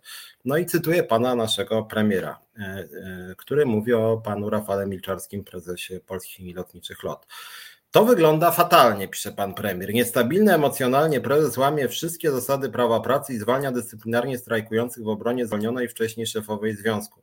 Ludzie na zimnie koczują pod budynkiem, samoloty latają z obsadami niezgodnymi z przepisami. Strajkujący wszystko, wrzucają wszystko do sieci, a stamtąd do mediów zaangażowała się opozycja. Dziś ktoś z protestujących będzie w faktach po faktach i wszyscy pytają, gdzie troska o pracowników rządu. Jak dla mnie na tym etapie eskalacji sporu już nie ma żadnej szansy na wygraną ze związkowcami. Jak to utniesz, to będziesz miał sukces zamiast ciągłego ataku. Ucięciem może być przywrócenie do pracy i przeprosiny od zarządu. Dodatkowo zaraz będzie. Cytat. Nie potrafią, czy to pan premier, nie potrafią zarządzać lotem, a chcą budować CPK. I to jest pan premier Morawiecki na temat sytuacji e, w locie, tak na marginesie. E, przypominam to pierwsze zdanie, kiedy pan premier mówi o Rafale Miczarskim, wciąż prezesie lotu. Niestabilny emocjonalnie prezes łamie wszystkie zasady prawa pracy i zwalnia dyscyplinarnie strajkujących w obronie zwolnionej wcześniej szefowej związku. No i cóż, i ten właśnie niestabilny emocjonalnie prezes, który łamie wszystkie zasady prawa pracy, cały czas jest prezesem, a minęły już trzy lata. Niedawno była rocznica strajku w locie. E, co też pokazuje, jak bardzo to jest państwo w teorii, jak bardzo pan premier Morawiecki jest, nie wiem, bezradny, czy po prostu ukrywa ludzi, którzy no, są właśnie niestabilni emocjonalnie i łamią zasady prawa pracy. Więc ten cytat będziemy panu premierowi, panu prezesowi Milczewskiemu przypominać. Rzecz jest moim zdaniem mm, bulwersująca. E, tym bardziej, że to się bardzo dobrze pokrywa z tym, nie wiem, co, e, czy, czy, czy, czy widzieliście i słyszeliście o tej sprawie związanej z materiałem z TVN-24, w którym było pokazane, że część e, wysokich urzędników ze spółek Skarbu Państwa przelewała pieniądze na kampanię Prawa i Sprawiedliwości i dotyczyło też innymi pana Rafała Milczarskiego, który przelał pięciu politykom PiSu po 5555 zł i 55 groszy. Milczarski e, przelał te pieniądze, co ciekawe i co ważne, tuż przed ponownym wyborem go na prezesa, tak? Dlatego, że miał jedną kadencję i później były ponowne wybory i właśnie tuż przed tym ponownym wyborem przelał pieniądze dla pana Morawieckiego, pana Kaczyńskiego, pana Brudzińskiego, pana Bielana i pana Fogla. E, jeśli chodzi o takie sprawy korporacyjne, szczególnie ważny jest tutaj przelew dla pana Mateusza Morawieckiego, ponieważ przypominam, w 2018 roku, w październiku y, i, i, i, i, również później, jak był wybierany Milczarski, to był 2019 rok, cały czas Mateusz Morawiecki sprawował bezpośredni nadzór nad polskimi liniami lotniczymi LOT. W związku z tym miał bezpośredni wpływ, również poprzez Radę Nadzorczą, na wybór przyszłego prezesa. I pan Rafał Milczarski właśnie Morawieckiemu przelewa 5555 zł 55 groszy, jak mówię, tuż przed wyborami na prezesa lotu. Mm, I to był fundusz wyborczy przy okazji pana Mateusza Morawieckiego. Czy to jest korupcja? Myślę, że to powinno odpowiednie, y, odpowiednie służby rozstrzygnąć. Czy prokuratura, czy, czy, czy, czy, czy, czy, czy, czy ABW, czy, czy CBA, czy jakaś inna służba.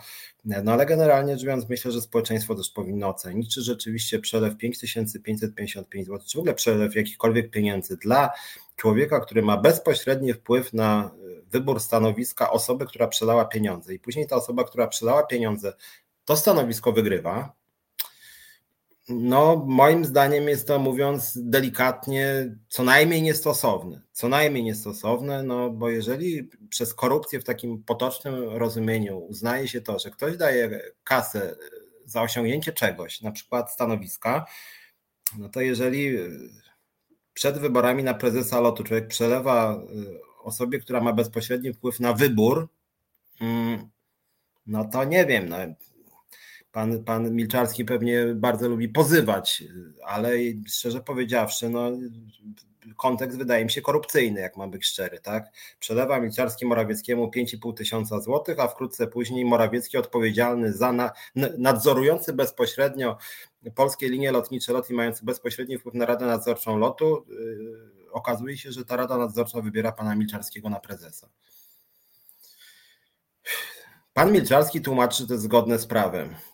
Ja rozumiem, że gdyby była sprawa sądowa, czy gdyby prokuratura się tym zajęła, trzeba byłoby y, wykazać tą jakby zależność przyczynowo-skutkową, tak? No ale szczerze powiedziawszy, mi się ten kontekst wydaje jawnie korupcyjny. Nie wiem, co o tym sądzicie.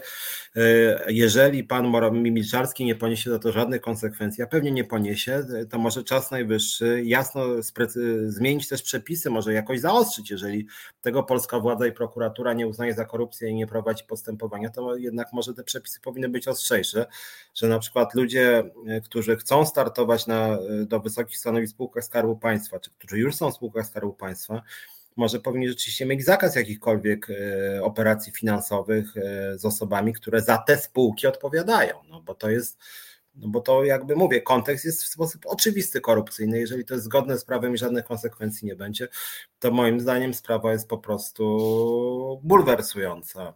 Tak przynajmniej mi się e, wydaje.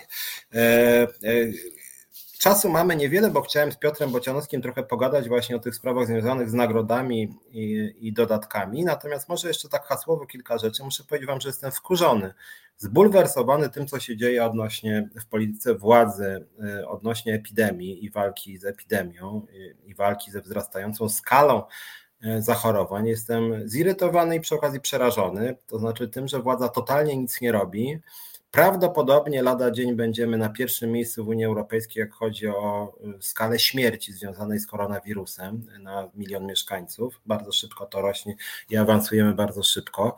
Skala zachorowań błyskawicznie rośnie, y, skala ofiar błyskawicznie rośnie, zajętych łóżek błyskawicznie rośnie, respiratorów błyskawicznie rośnie. Być może niedługo padnie system ochrony zdrowia, na czym y, również stracą nie tylko osoby chore na koronawirusa, ale również osoby chore na przykład na serce, osoby z nowotworami. I to jest niestety wina władzy, no, która totalnie nic nie robi. Ja mam w swojej komórce aplikację y, M-Obywatel, gdzie mam wpisane dwa szczepienia, chociaż zaszczepiłem się trzeci raz już y, tydzień temu, więc też jakieś partactwo służb no ale generalnie rzecz biorąc, e, będę wkrótce pewnie miał to trzecie szczepienie i nic mi z tego w ogóle nie wynika. Poza, być, poza wyjazdami za granicę, nic zupełnie, tak? To nie jest wstęp do niczego. Osoby niezaszczepione są w Polsce dokładnie tak samo traktowane jak osoby zaszczepione. Jesteśmy już chyba ostatnim krajem w Unii Europejskiej, w którym rzeczywiście osoby niezaszczepione nie mają żadnych negatywnych konsekwencji, żadnych dokładnie. Wszędzie są te osoby wpuszczane. Mm, wszędzie mogą zarażać siebie i innych, bo pamiętajmy o tym, że, że, że, że większość dzieci się nie szczepi, a duża część cały czas nie może się szczepić. E, I moim zdaniem osoby niezaszczepione to są po prostu potencjalni mordercy. To są osoby okrutne, które przyczyniają się do wzrostu skali śmierci, ale jeżeli władza widzi, że takich ludzi jest dużo, to powinna coś z tymi ludźmi robić. W jakiejś mierze ich po prostu karać za to, że się nie szczepią, czy przymuszać ich do szczepień. Więc wydaje mi się, że to jest prosta, stosowana właściwie w całej Europie.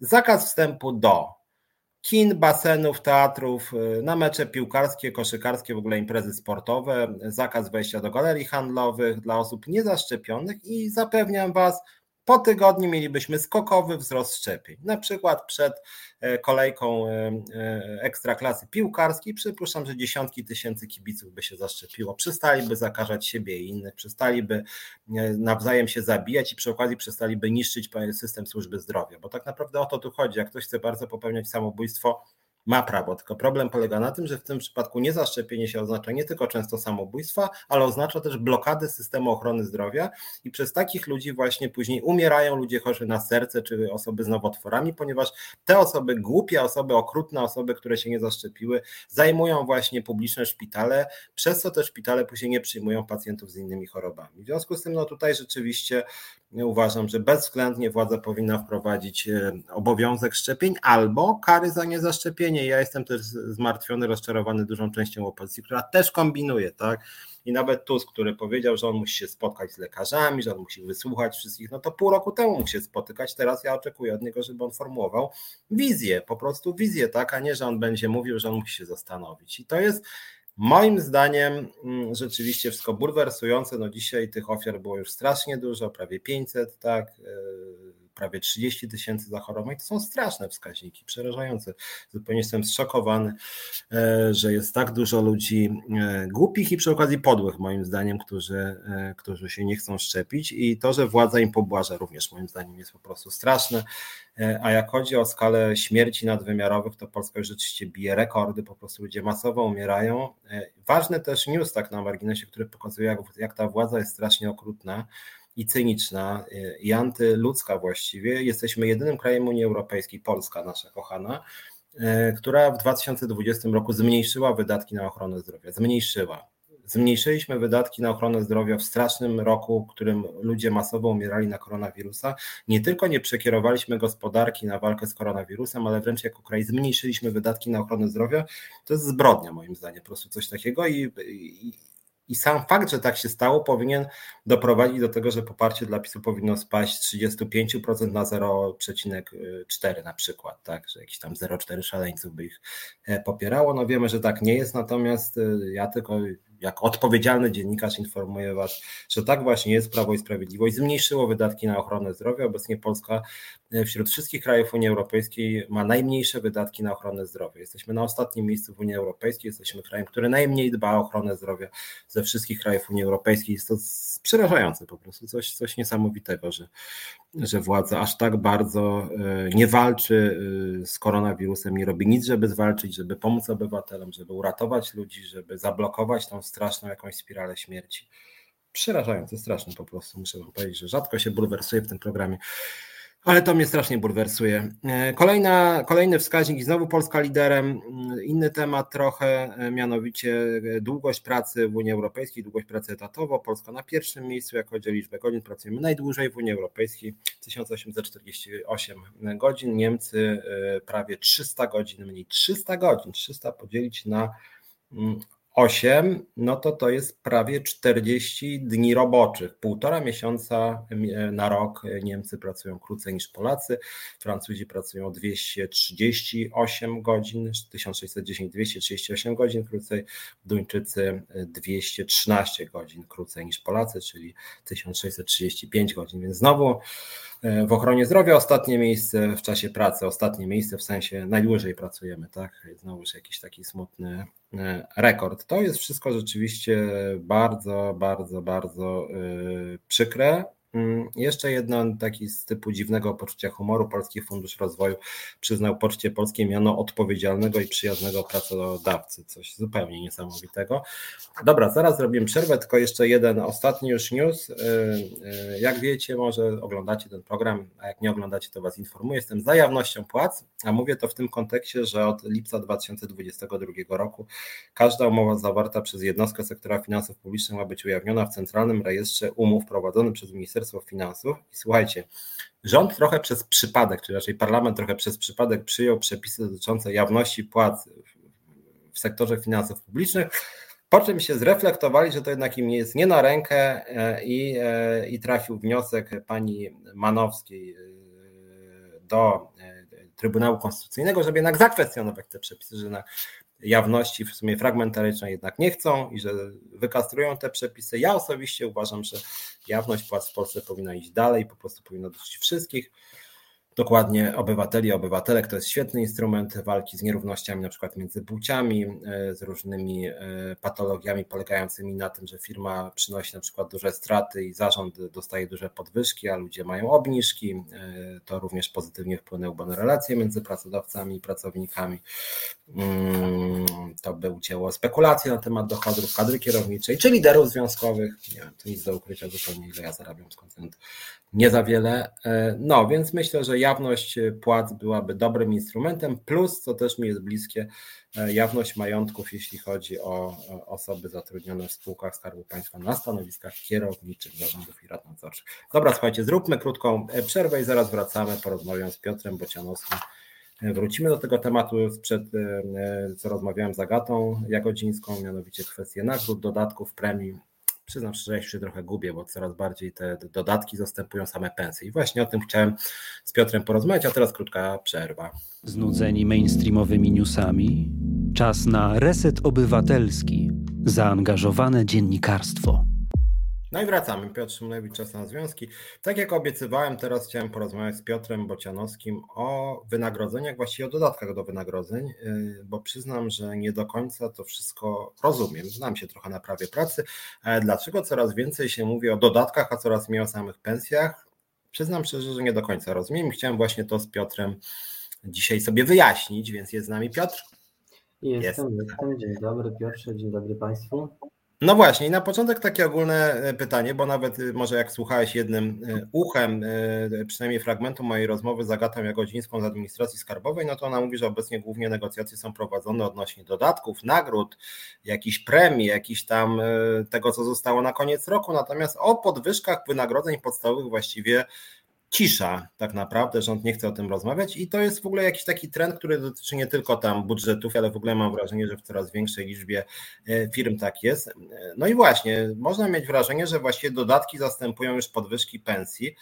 Skąd się to bierze? Bo jak sam pracowałem w wielu zakładach pracy i mam wrażenie, że kiedyś jednak tak nie było. Coś tu się zmieniło. Czy coś się zmieniło w prawie pracy, że nagle dodatki i nagrody stały się jakimś w ogóle właściwie podstawą negocjacji, czy to jest jakiś trend o jakimś takim charakterze, po prostu coś takiego na rynku pracy, ktoś dał zielone światło i tak to działa bez zmiany w przepisach. Skąd się to w ogóle bierze, że ciągle tylko te dodatki, premie i nagrody, bo ja już widzę to teraz wszędzie, no może dlatego, że ja w budżetówce głównie ostatnio rozmawiam, ale mam wrażenie, że jest to masowa skala. Znaczy to regulacje dotyczące systemu wynagrodzeń, zasad wypłaty wynagrodzeń i co składa się na wynagrodzenie, no to obowiązują od dobrych wielu lat. To nie jest żadna taka wielka nowość. E, to jest zmiana praktyki. Praktyki, która dotyczy ustalania elementów e, wynagrodzenia o pracę. Bo tak jakby upraszczając e, sytuację, to mamy takie dwa podstawowe elementy, czyli wynagrodzenie podstawowe zasadnicze, które z tą podstawą jest konieczne, to jest warunek konieczny każdej umowy o pracę a i również mamy składniki dodatkowe, tak zwane uzupełniające. I teraz tak, mam, do wynagrodzenia podstawowego mamy określone, te, te, tak jak wspomniałem, składniki dodatkowe, czyli dodatki i świadczenia. mamy dodatki za warunki pracy, za czas pracy, dodatek funkcyjny, no i świadczenia za niezdolność do pracy, odprawy rentowe, emerytalne, diety, yy, czy też świadczenia odszkodowawcze, ale również tak składnikami dodatkowymi są nagrody i, i wyróżnienia, które jakby też są czymś dodatkowym w stosunku do wynagrodzenia zasadniczego, które ma stałym, jest stałym elementem e, wynagrodzenia za pracę, tak? I ono jest ustalane zgodnie z stawką osobistego zaszeregowania pracownika. A dodatkowe składniki, no to tak jak wspomniałem, to są te premie, dodatki i, i nagrody. W ramach tych dodatków są dodatki obowiązkowe, fakultatywne, na przykład dodatki obowiązkowe no to jest dodatek za pracę w porze nocnej. One wynikają wprost z przepisów, ich nie można wyłączyć, a też są e, fakultatywne, które wynikają z umowy e, o pracę. Te fakultatywne są ustalane przez pracodawcę i pracownika, na przykład przy zatrudnieniu. E, I tak jak powiedziałem, też są różne systemy wynagrodzenia. To też nie jest nowość, tylko to nie jest tak powszechne obecnie, bo mamy system czasowy, akordowy, prowizyjny i tak zwane systemy mieszane, gdzie mieszamy po prostu e, różne systemy w zależności od potrzeb e, na danym stanowisku pracy. System czasowy to jest ten, który wszyscy właściwie znamy, który najbardziej wszystkim bliski, czyli dostaje określoną stawkę wynagrodzenia za określony czas, za jednostkę miary, takie jak miesiąc, tydzień, dzień, godzina. Tak? Czyli mam w umowie zapisane kwotę brutto, płatno miesięczne. Akordowy, on jest rzadziej spotykany tak naprawdę. Tam wysokość wynagrodzenia jest e, zależna od wyników pracy e, pracownika, a nie jego przepracowanego czasu. Czyli tutaj e, podstawą jest ilość wytworzonych produktów czy wykonanych czynności w danej jednostce czasu. To ja zaraz o tym powiem. No i też system prowizyjny, którym wynagrodzenie jest określane w procencie czy od sprzedanego towaru zawartych transakcji. No, głównie przedstawiciele handlowi na przykład mają taki system czasowo-prowizyjny mieszany. E, chodzi o motywację pracownika e, i on tutaj może być e, też indywidualny i też może być grupowy, czyli zespół pracuje na swoje poszczególne wynagrodzenia. Więc to są takie podstawowe pojęcia z zakresu mm, wynagrodzenia za pracę, które są, nie, są, nie są tak naprawdę niczym nowym. Tutaj pojawia się problem praktyki, to o czym ty mówisz, czyli mieszania tych pojęć, nakładania się i braku takiego wiesz, logicznego rozróżnienia pomiędzy pewnymi rzeczami. No teraz wszyscy pewno się słyszy, że mamy nagrodę, premię regulaminową, premię uznaniową i wszystko jest mieszane. Bo to żebyśmy sobie wyjaśnili, że e, premia, nagroda to nie jest to samo. Czasami ludzie to utożsamiają, po prostu pracownicy nie do końca tego rozumieją to są dwa podstawowe, dwa, pod, dwa całkowicie odrębne pojęcia. Różnica jest przede wszystkim w regulacji. Po przepis kodeksu pracy mamy e, artykuł, który to wprost reguluje, reguluje warunki, kiedy może być przyznana nagroda. E, premia nie jest regulowana szczegółowo w kodeksie pracy i jakie zasady są premiowania ustala sobie pracodawca. I co jest jeszcze bardzo istotne, e, Pracownik nie ma prawa do egzekwowania nagrody, bo ona ma charakter uznaniowy, a premii tak? No tutaj zaraz będą, będę mówił e, o wyjątkach. I tutaj z tego co pamiętam, tak patrzę po przepisach na artykuł 105 dotyczący trybu przyznawania nagród, nagród i wyróżnień. Czyli to jest e, przyznawane pracownikom, którzy wykonują wzorowe wzorował w sposób wzorowy swoje obowiązki, przejawia inicjatywę pracy, podnoszenie jej wydajności oraz jakości, no i przyczyniają się do szczególnych wykonywania zadań zakładu. To jest taki przepis mówiący o tym, że nagroda jest przyznawana za wyjątkowe zasługi w pracy. Czyli jest czymś wyjątkowym, a nie powszechnym, tak jak e, wiesz, nagroda nie może być przyznawana wszystkim, no bo trudno przyjąć, że przyznanie nagrody wszystkim pracownikom spełnia przesłanki z artykułu 105. To jest to świadczenie jakby wyjątkowe e, za ponadprzeciętne wykonywanie e, obowiązków. Także tutaj takie pomysły pracodawców, że mamy wynagrodzenie zasadnicze plus nagrody, które są uznaniowe, czyli mogę ci dać, mogę ci nie dać, ale wszystkim przyznaję, no naruszają ten artykuł 105.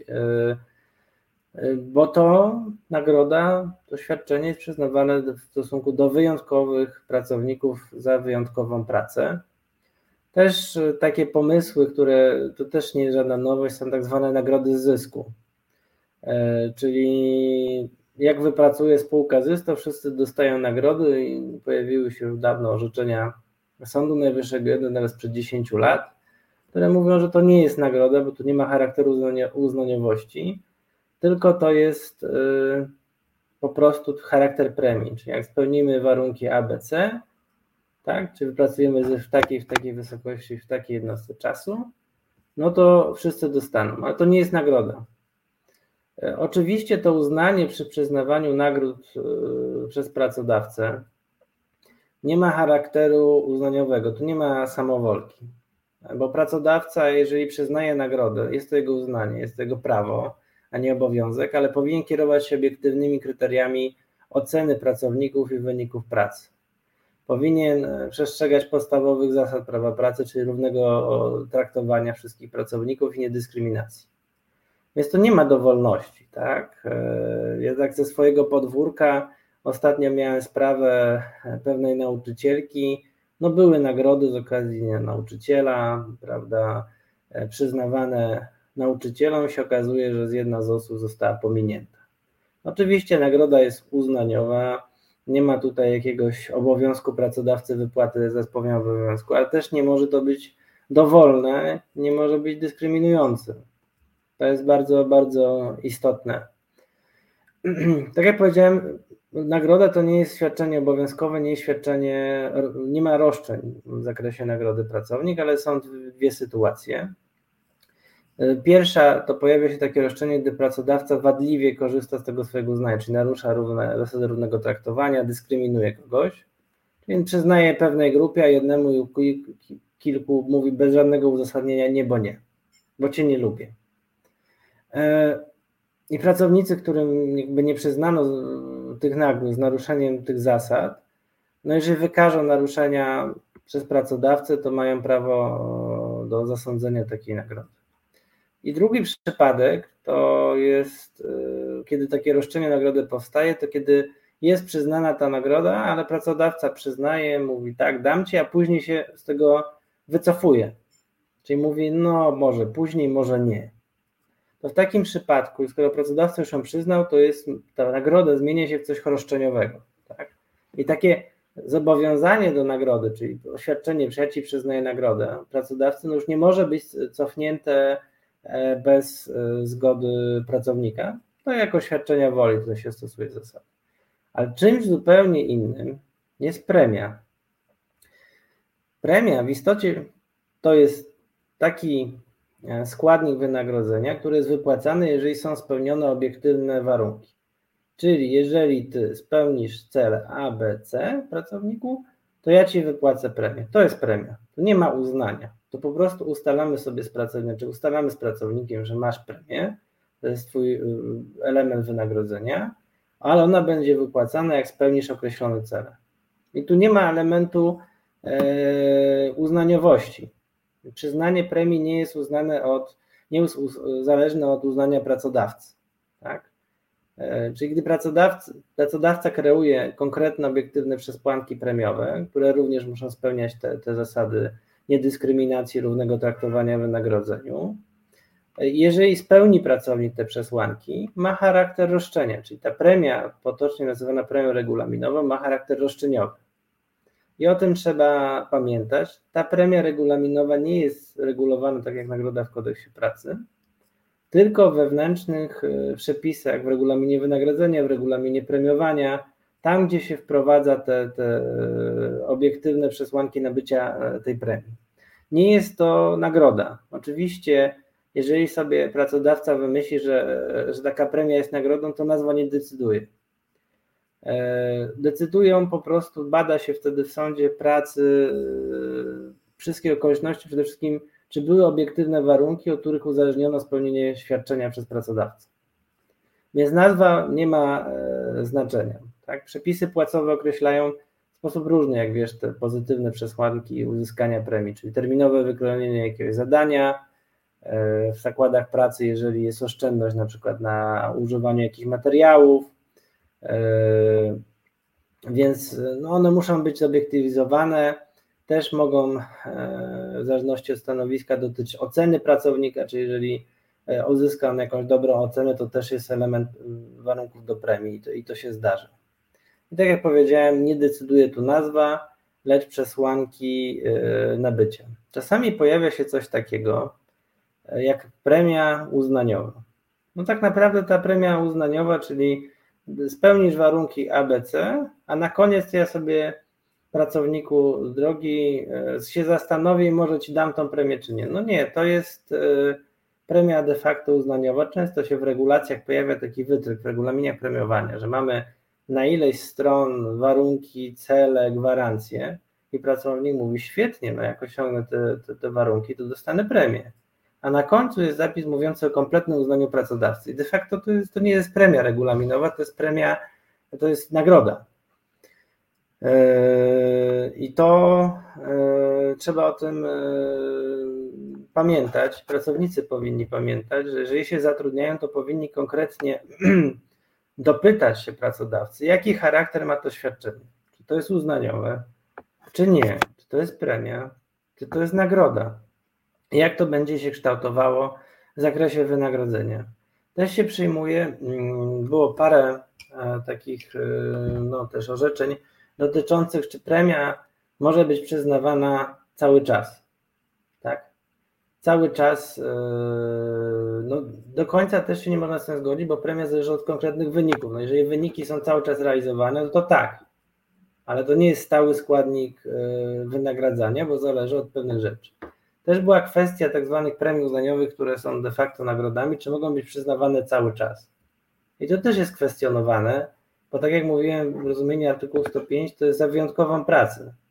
Czyli pracodawca musi, wy, wy, znaczy to musi być wykazane, że coś wyjątkowego się stało, a no, to nie jest stały element wynagrodzenia, poprzez którym będziemy e, de facto obniżać e, wynagrodzenie zasadnicze pracownika, po to, żeby stworzyć jakiś system dodatków postaci premii, nagród. I teraz to, co się dzieje, to jest to mieszanie, mieszanie tych pojęć i nakładanie się ich. Tak? E, premia uznaniowa, pamiętajmy, pomimo posiadania w nazwie słowa premia, no to nie jest coś, co możemy egzekwować, to jest w rzeczywistości nagroda. A premia ma charakter roszczeniowy. Jeżeli spełnimy te warunki, e, no to ją dostajemy. Jeszcze taka rzecz, e, żeby pomieszać te wszystkie pojęcia, jest tak zwana Nagroda, nagroda jubileuszowa. Niektóre przepisy to branżowe określają zakładowa, no tak, która tam uzależnia określe, otrzymanie określonego świadczenia od stażu pracy. I to też się przyjmuje, że to nie jest nagroda, tylko po prostu to jest premia, tak? Premia, premia za, za, za wysługę lat, tak to na, na tego określmy. Więc te pojęcia się e, nakładają e, ze sobą. E, jeżeli pozwolisz, to jeszcze powiem o kwestii prowizji mhm. i tego akordu. Bo prowizja to jest nie dodatek, tylko jest wynagrodzeniem za pracę. To jest system wynagrodzenia za pracę, system prowizyjny. To jest, yy, to może być system mieszany, czyli wynagrodzenie zasadnicze plus prowizja. I to jest wynagrodzenie, którego wysokość zależy od osiągniętych wyników. Tak? Ona jest określona w przepisach płacowych, umowie o pracy od wartości oznaczonego rezultatu. I też trzeba pamiętać, że no najczęściej to jest dodatkowy składnik wynagrodzenia, czyli mamy prowizję plus wynagrodzenie zasadnicze. Ale dopuszcza się możliwość, żeby w całości wynagrodzenie było prowizyjne pod warunkiem zachowania minimalnego wynagrodzenia za pracę. Jeżeli chodzi o akordowe wynagrodzenie, ten system akordowy, no to wynagrodzenie musi określać stawkę akordową, czyli tą kwotę oraz normy pracy. Stawka akordowa to jest ta kwota pieniężna przysługująca za jednostkę wykonanego produktu, natomiast norma to oznacza, ile produktów robimy w określonym jednostce czasu, czyli w godzinówce, w dniach roboczych. I to te dwie rzeczy muszą występować razem. Taki system wynagrodzenia, który nie ustalą ilość produktów, które mają być wykonane w określonym czasie, jest wadliwy, yy, bo nie przewidziano w nim obowiązywania gwarancji stawki akordowego wynagrodzenia godzinowego. Tam jest sporo orzeczeń w tym zakresie. Więc mamy różne, różne elementy.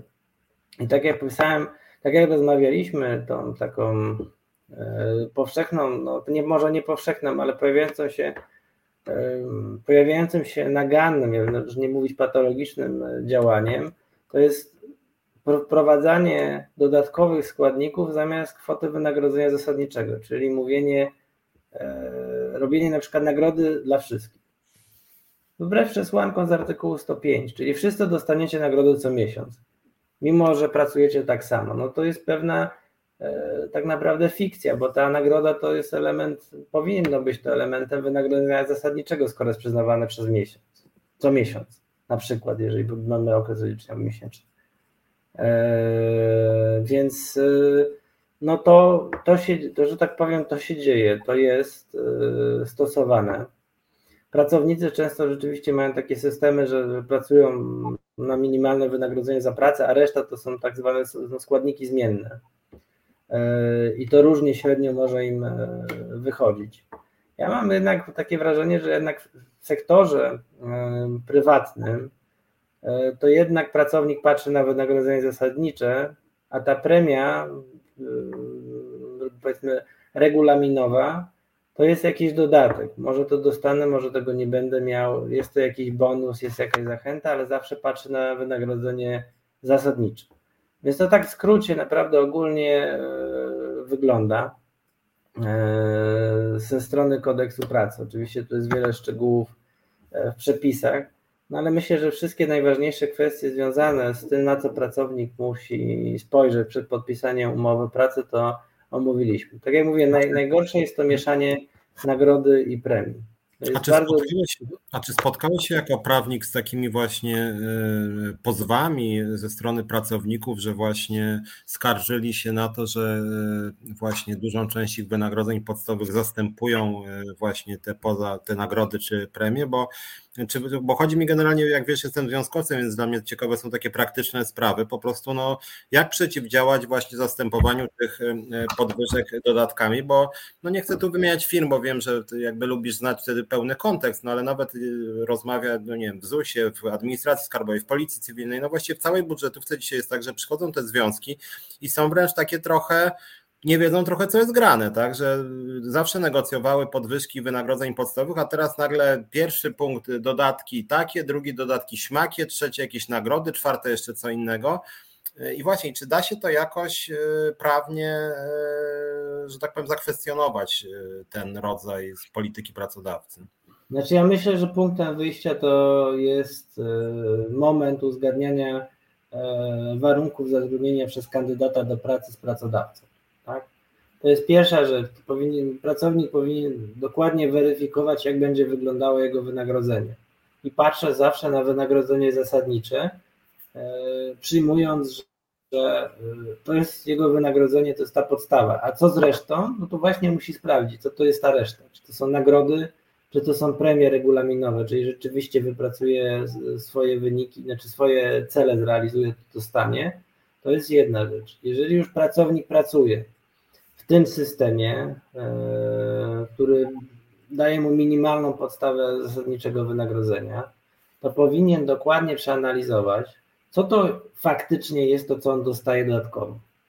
Bo nawet jak pracodawca powie, to jest premia uznaniowa, to rzecznictwo mówi wprost, że bada się rzeczywiście faktycznie, co to jest. Nawet jak sobie pracodawca dopisze, że finalnie to ja sobie się zastanowię, czy ja ci to dam, czy nie, ale mamy jaśnie, jasno określone cele, jasne, obiektywne kryteria nabycia, to nie jest żadne uznanie, to nie jest żadna nagroda, to jest premia roszczeniowa, regulaminowa i pracownik, już dużo takich spraw, których ustala się, sąd pracy ustala poprzez dokumenty, no ale głównie świadków, jak to w prawie pracy, jak w praktyce to wyglądało, bo zapisy to nie wszystko, bo wszystko można sobie zapisać, a jeżeli wszystkim premia była wypłacana, na przykład kwartalna, w zależności od ich wyników pracy, i to uznanie to był tylko dodatek na papierze, no to to nie jest żadna premia, to nie jest żadna premia uznaniowa, czy tak de facto nagroda. Więc to jest druga rzecz. Pracownicy powinni dokładnie dowiadywać się, jakie są zasady premiowania, przyznawania nagród. Co jest istotne, e, te warunki powinny być przedstawione pracownikom do wiadomości. I to przed rozpoczęciem okresu premiowego. Bo Częsta praktyka jest taka, że zaczynamy nowy rok, to jest rok premiowy, a w marcu pracodawca daje do wiadomości zmiany. Bez wypowiedzeń zmieniających, mówi, że tu nic na gorzej się nie zmienia. No jest pytanie, a co z tymi powiedzmy trzema miesiącami, jeżeli to wprowadza w kwietniu, które ja już wypracowałem? Co z tymi celami, które ja spełniłem? I to jest e, problem. Tego trzeba, że tak powiem, e, pilnować. Też jest inny problem. Są takie zapisy mówiące o tym, że jak wypracujesz te cele, to oczywiście tą premię dostaniesz, ale jest dodatkowy warunek. To znaczy, ty musisz być naszym pracownikiem w momencie przyznania i wypłaty. I to trzeba zwracać uwagę, bo to jest praktyka dosyć, e, powiedziałbym, e, no, budząca moje wątpliwości. No bo skoro ktoś, będąc pracownikiem, zrobił te cele, je nabył, ale już nie jest w momencie wypłaty, bo na przykład wypłata jest e, corocznie w kwietniu, a on był pracownikiem do końca marca, to dlaczego można mu odmówić wypłaty premii, skoro regulaminowej, skoro cel osiągnął. I są takie zapisy, moim zdaniem, niezgodne z kodeksem pracy. Jeżeli hmm. wypełnił cele, wypracował je, to powie, nawet, mu się należy, nawet jak jest już poza, poza firmą. Więc to trzeba należy, to powinno być badane przez pracowników i egzekwowane. I takie zapisy powinny być w regulaminach premiowania, czy, czy najczęściej no, wychwytywane i, i kwestionowane, bo to no, każdy nawet nie czytając kodeksu pracy czuje, że, że takie zasady sprawiedliwości społecznej, że skoro wypracowałem coś, nawet jeżeli nie jestem pracownikiem, ale wypracowałem te cele, to powinno mi to wypłacone. Też jest, mhm. zwracam, zwracam uwagę na jeszcze jeden aspekt. Często w regulaminach premiowych jest coś takiego, że nawet jak ktoś spełni cele ABCD, to musi mieć e, wymaganą, e, znaczy tutaj poziom absencji się liczy, tak? Czyli jak ktoś chorował dłuższy okres hmm. czasu, nawet nie ze swojej winy, tak? Miał wypadek w pracy albo e, no, z innych względów nie wykonywał pracy, no to też trzeba się zastanowić, czy takie zapisy są skuteczne na przykład, jeżeli chodzi o kobiety w ciąży korzystające z uprawnień związanych z macierzyństwem, czy też później korzystające z urlopów rodzicielskich, skoro, e, czy to nie jest przejaw dyskryminacji, to znaczy, jeżeli ta kobieta przed urodzeniem dziecka spełniła te cele, ale nie, poziom tej absencji jest, jest nieprawidłowy, to dlaczego ona ma nie, tej premii nie otrzymać? A zdarzają się takie zapisy. Mm. Ja na przykład w regulaminach no to kwestionuję, wyłączam kwestie związane z korzystanie z macierzyństwa. Jeżeli dana kobieta te cele spełniła, e, no to ta premia powinna jej być wypłacona. Ona ma charakter regulaminowy. Musimy kończyć, ale jeszcze krótkie pytanie na koniec odnośnie właśnie tej dyskryminacji, bo też zacząłem się nad tym zastanawiać. E, jak wiemy, no generalnie w polskim prawie pracy jest zasada równej płacy za tę samą pracę, no przynajmniej w jednej firmie. No i właśnie, mamy dwóch pracowników, którzy mają te same, ten sam staż, te same obowiązki, te same wyniki. No i właśnie, i pracodawca chce w jakiejś mierze jednemu z nich na przykład daje jakąś e, właśnie e, premię, tak, nie nagrodę, premię. Czy w jakich sytuacjach pracownik może skarżyć się na dyskryminację i szerzej? Nawet przykład, że są y, w Izbie Skarbowej, słyszę, że w różnych izbach są różne wysokości nagród i pracownicy na przykład w Poznaniu i Warszawie, nawet wybijający się, mają różne wysokości nawet tych górnych y, nagród. Jeden dostanie 5 tysięcy, a drugi 2,5, bo wyższych na przykład w Poznaniu czy w Warszawie nie może być. Czy to nie jest dyskryminacja? Jak to? Znaczy zacznijmy, bo też tobie się miesza premia z nagrodą. Bo jeżeli coś jest przyznawane za wybitne wyniki pracy, szczególne angażowanie, to jest nagroda. Jeżeli coś jest przyznawane za osiągnięcie celów ABCD bez uznania, to jest premia. Więc mamy dwie rzeczy. No ja nie oceniam konkretnych pracodawców, jak wiesz, ja staram się być tak, powściągliwy, bo też nie znam szczegółów tych spraw. Ale zasada jest taka, że jeżeli mamy system nagród i przyznajemy je za szczególną aktywność pracownika w pracy, mimo że to jest uznanie, tak jak Ci mówiłem, to nie jest dowolne. Bo jeżeli mamy dwóch pracowników, którzy wy, mają, wyróżniają się, tak, są chwaleni, mają tego samego na przykład przełożonego i, i ten wyższy przełożony jednemu przyznaje, bo mówi, że go lubi, a temu drugiemu nie przyznaje, mówi, że to jest jego uznanie, nikogo to nie wchodzi. Ale jest do udowodnienia, że nie przyznaje, bo tamten jest zarządzie związku zawodowego, no to jest jakaś forma dyskryminacji. Nie ma mm. żadnego racjonalnego uzasadnienia. Nawet przy nagrodzie, nawet w nagrodzie, która jest uznaniowa. Tak, Podobnie tak, z tak. premią. No, zasady premiowania, te, te warunki, które muszą być spełnione, też nie mogą mieć charakteru dyskryminacyjnego, więc tu e, nawet przy nagrodzie, która jest uznaniowa, nie ma dowolności e, zupełnej, tak? Uznaniowość nie, nie, nie, nie jest oznaczona z e, samowolą. To po prostu zasady podstawowe prawa pracy, e, zasada równego traktowania w, przy wynagrodzeniu, zatrudnieniu, warunkach zatrudnienia, obowiązuje. Tego, tego nikt tutaj uznaniowość nie, nie wyłącza. Hmm, dobra, Wiem, wiem, wiem, o co chodzi, chociaż mam wrażenie, że ta dyskryminacja czasem jest tam przemycana i czasem ją też trudno udowodnić, tak jak się przyglądam, oczywiście też jako związkowcy powinniśmy być po prostu czujni. Dobra, muszę kończyć, bo widzę, że już za 3,5, więc bardzo Ci dziękuję, ale temat w ogóle moim zdaniem jest ciekawy i niestety będzie cały czas, y, będzie coraz bardziej aktualny moim zdaniem, bo widzę jakąś ekspansję tych dodatków, premii i nagród jak chodzi o no, system. Zobaczymy, zobaczymy. Dziękuję Dobra, Piotrze. Bardzo dziękuję. No, na razie.